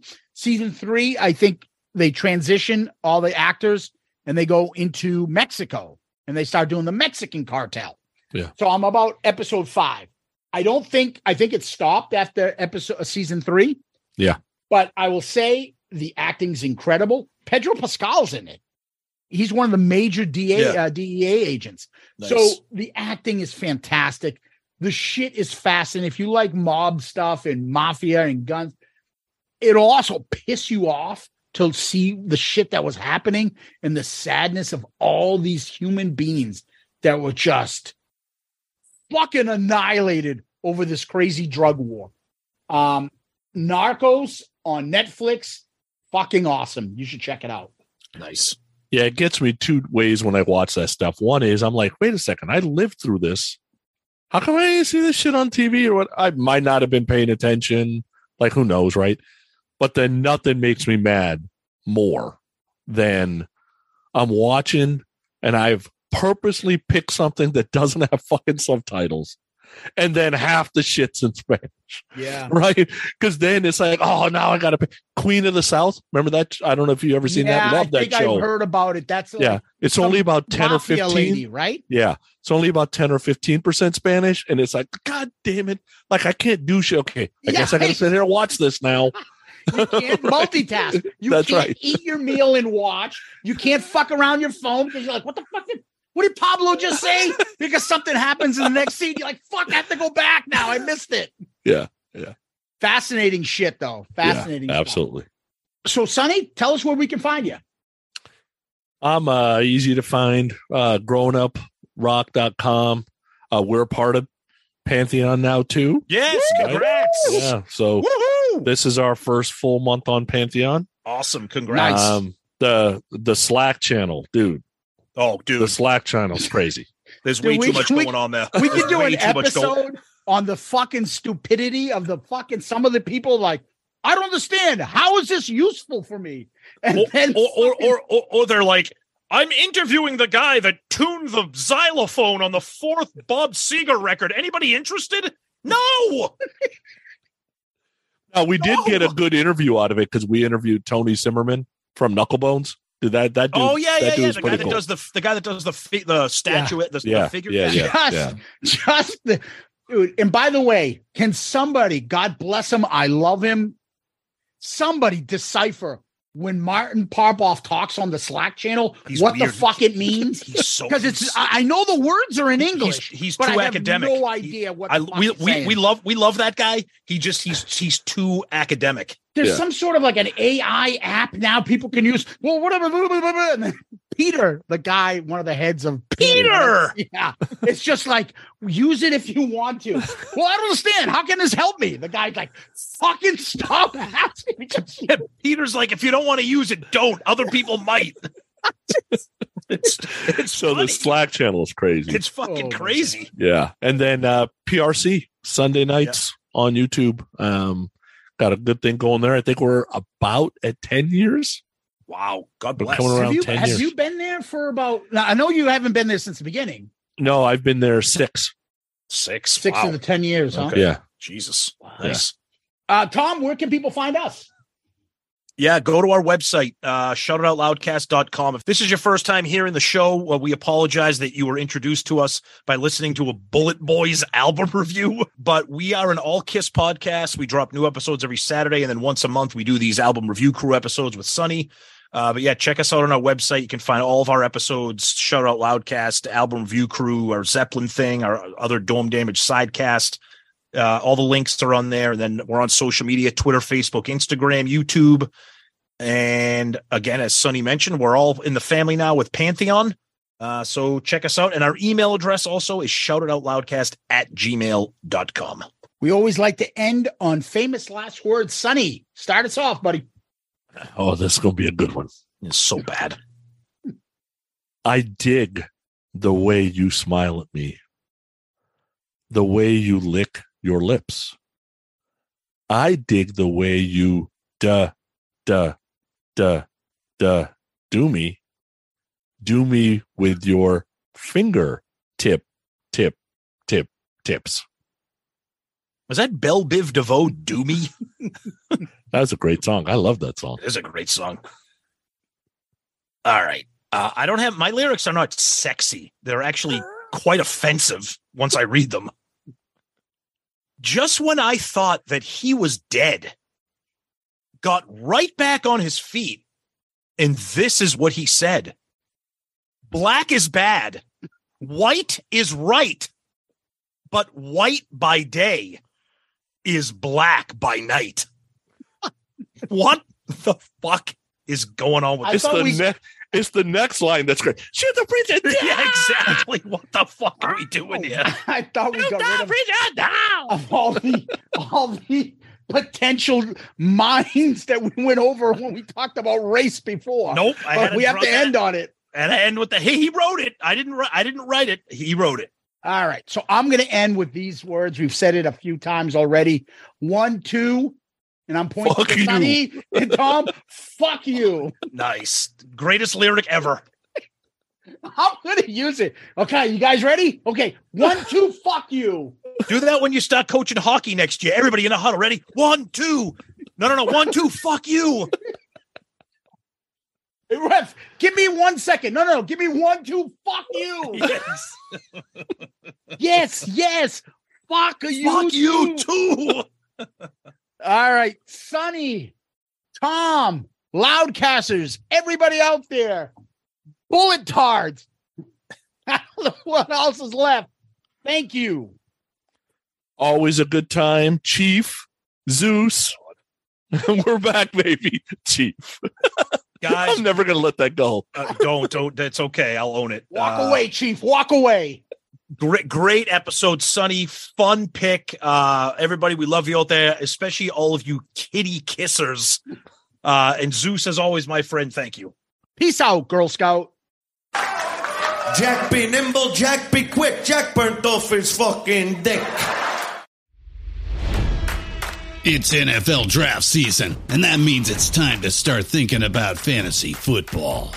FantasyPoints.com features industry leading experts and prognosticators using proprietary hand charted data to help you score more fantasy points. FantasyPoints.com is the place to go for whatever kind of fantasy football you play. Whether you play fantasy football, daily fantasy sports, or do a little bit of everything, Fantasy Points has the meticulously researched content to guide you to victory.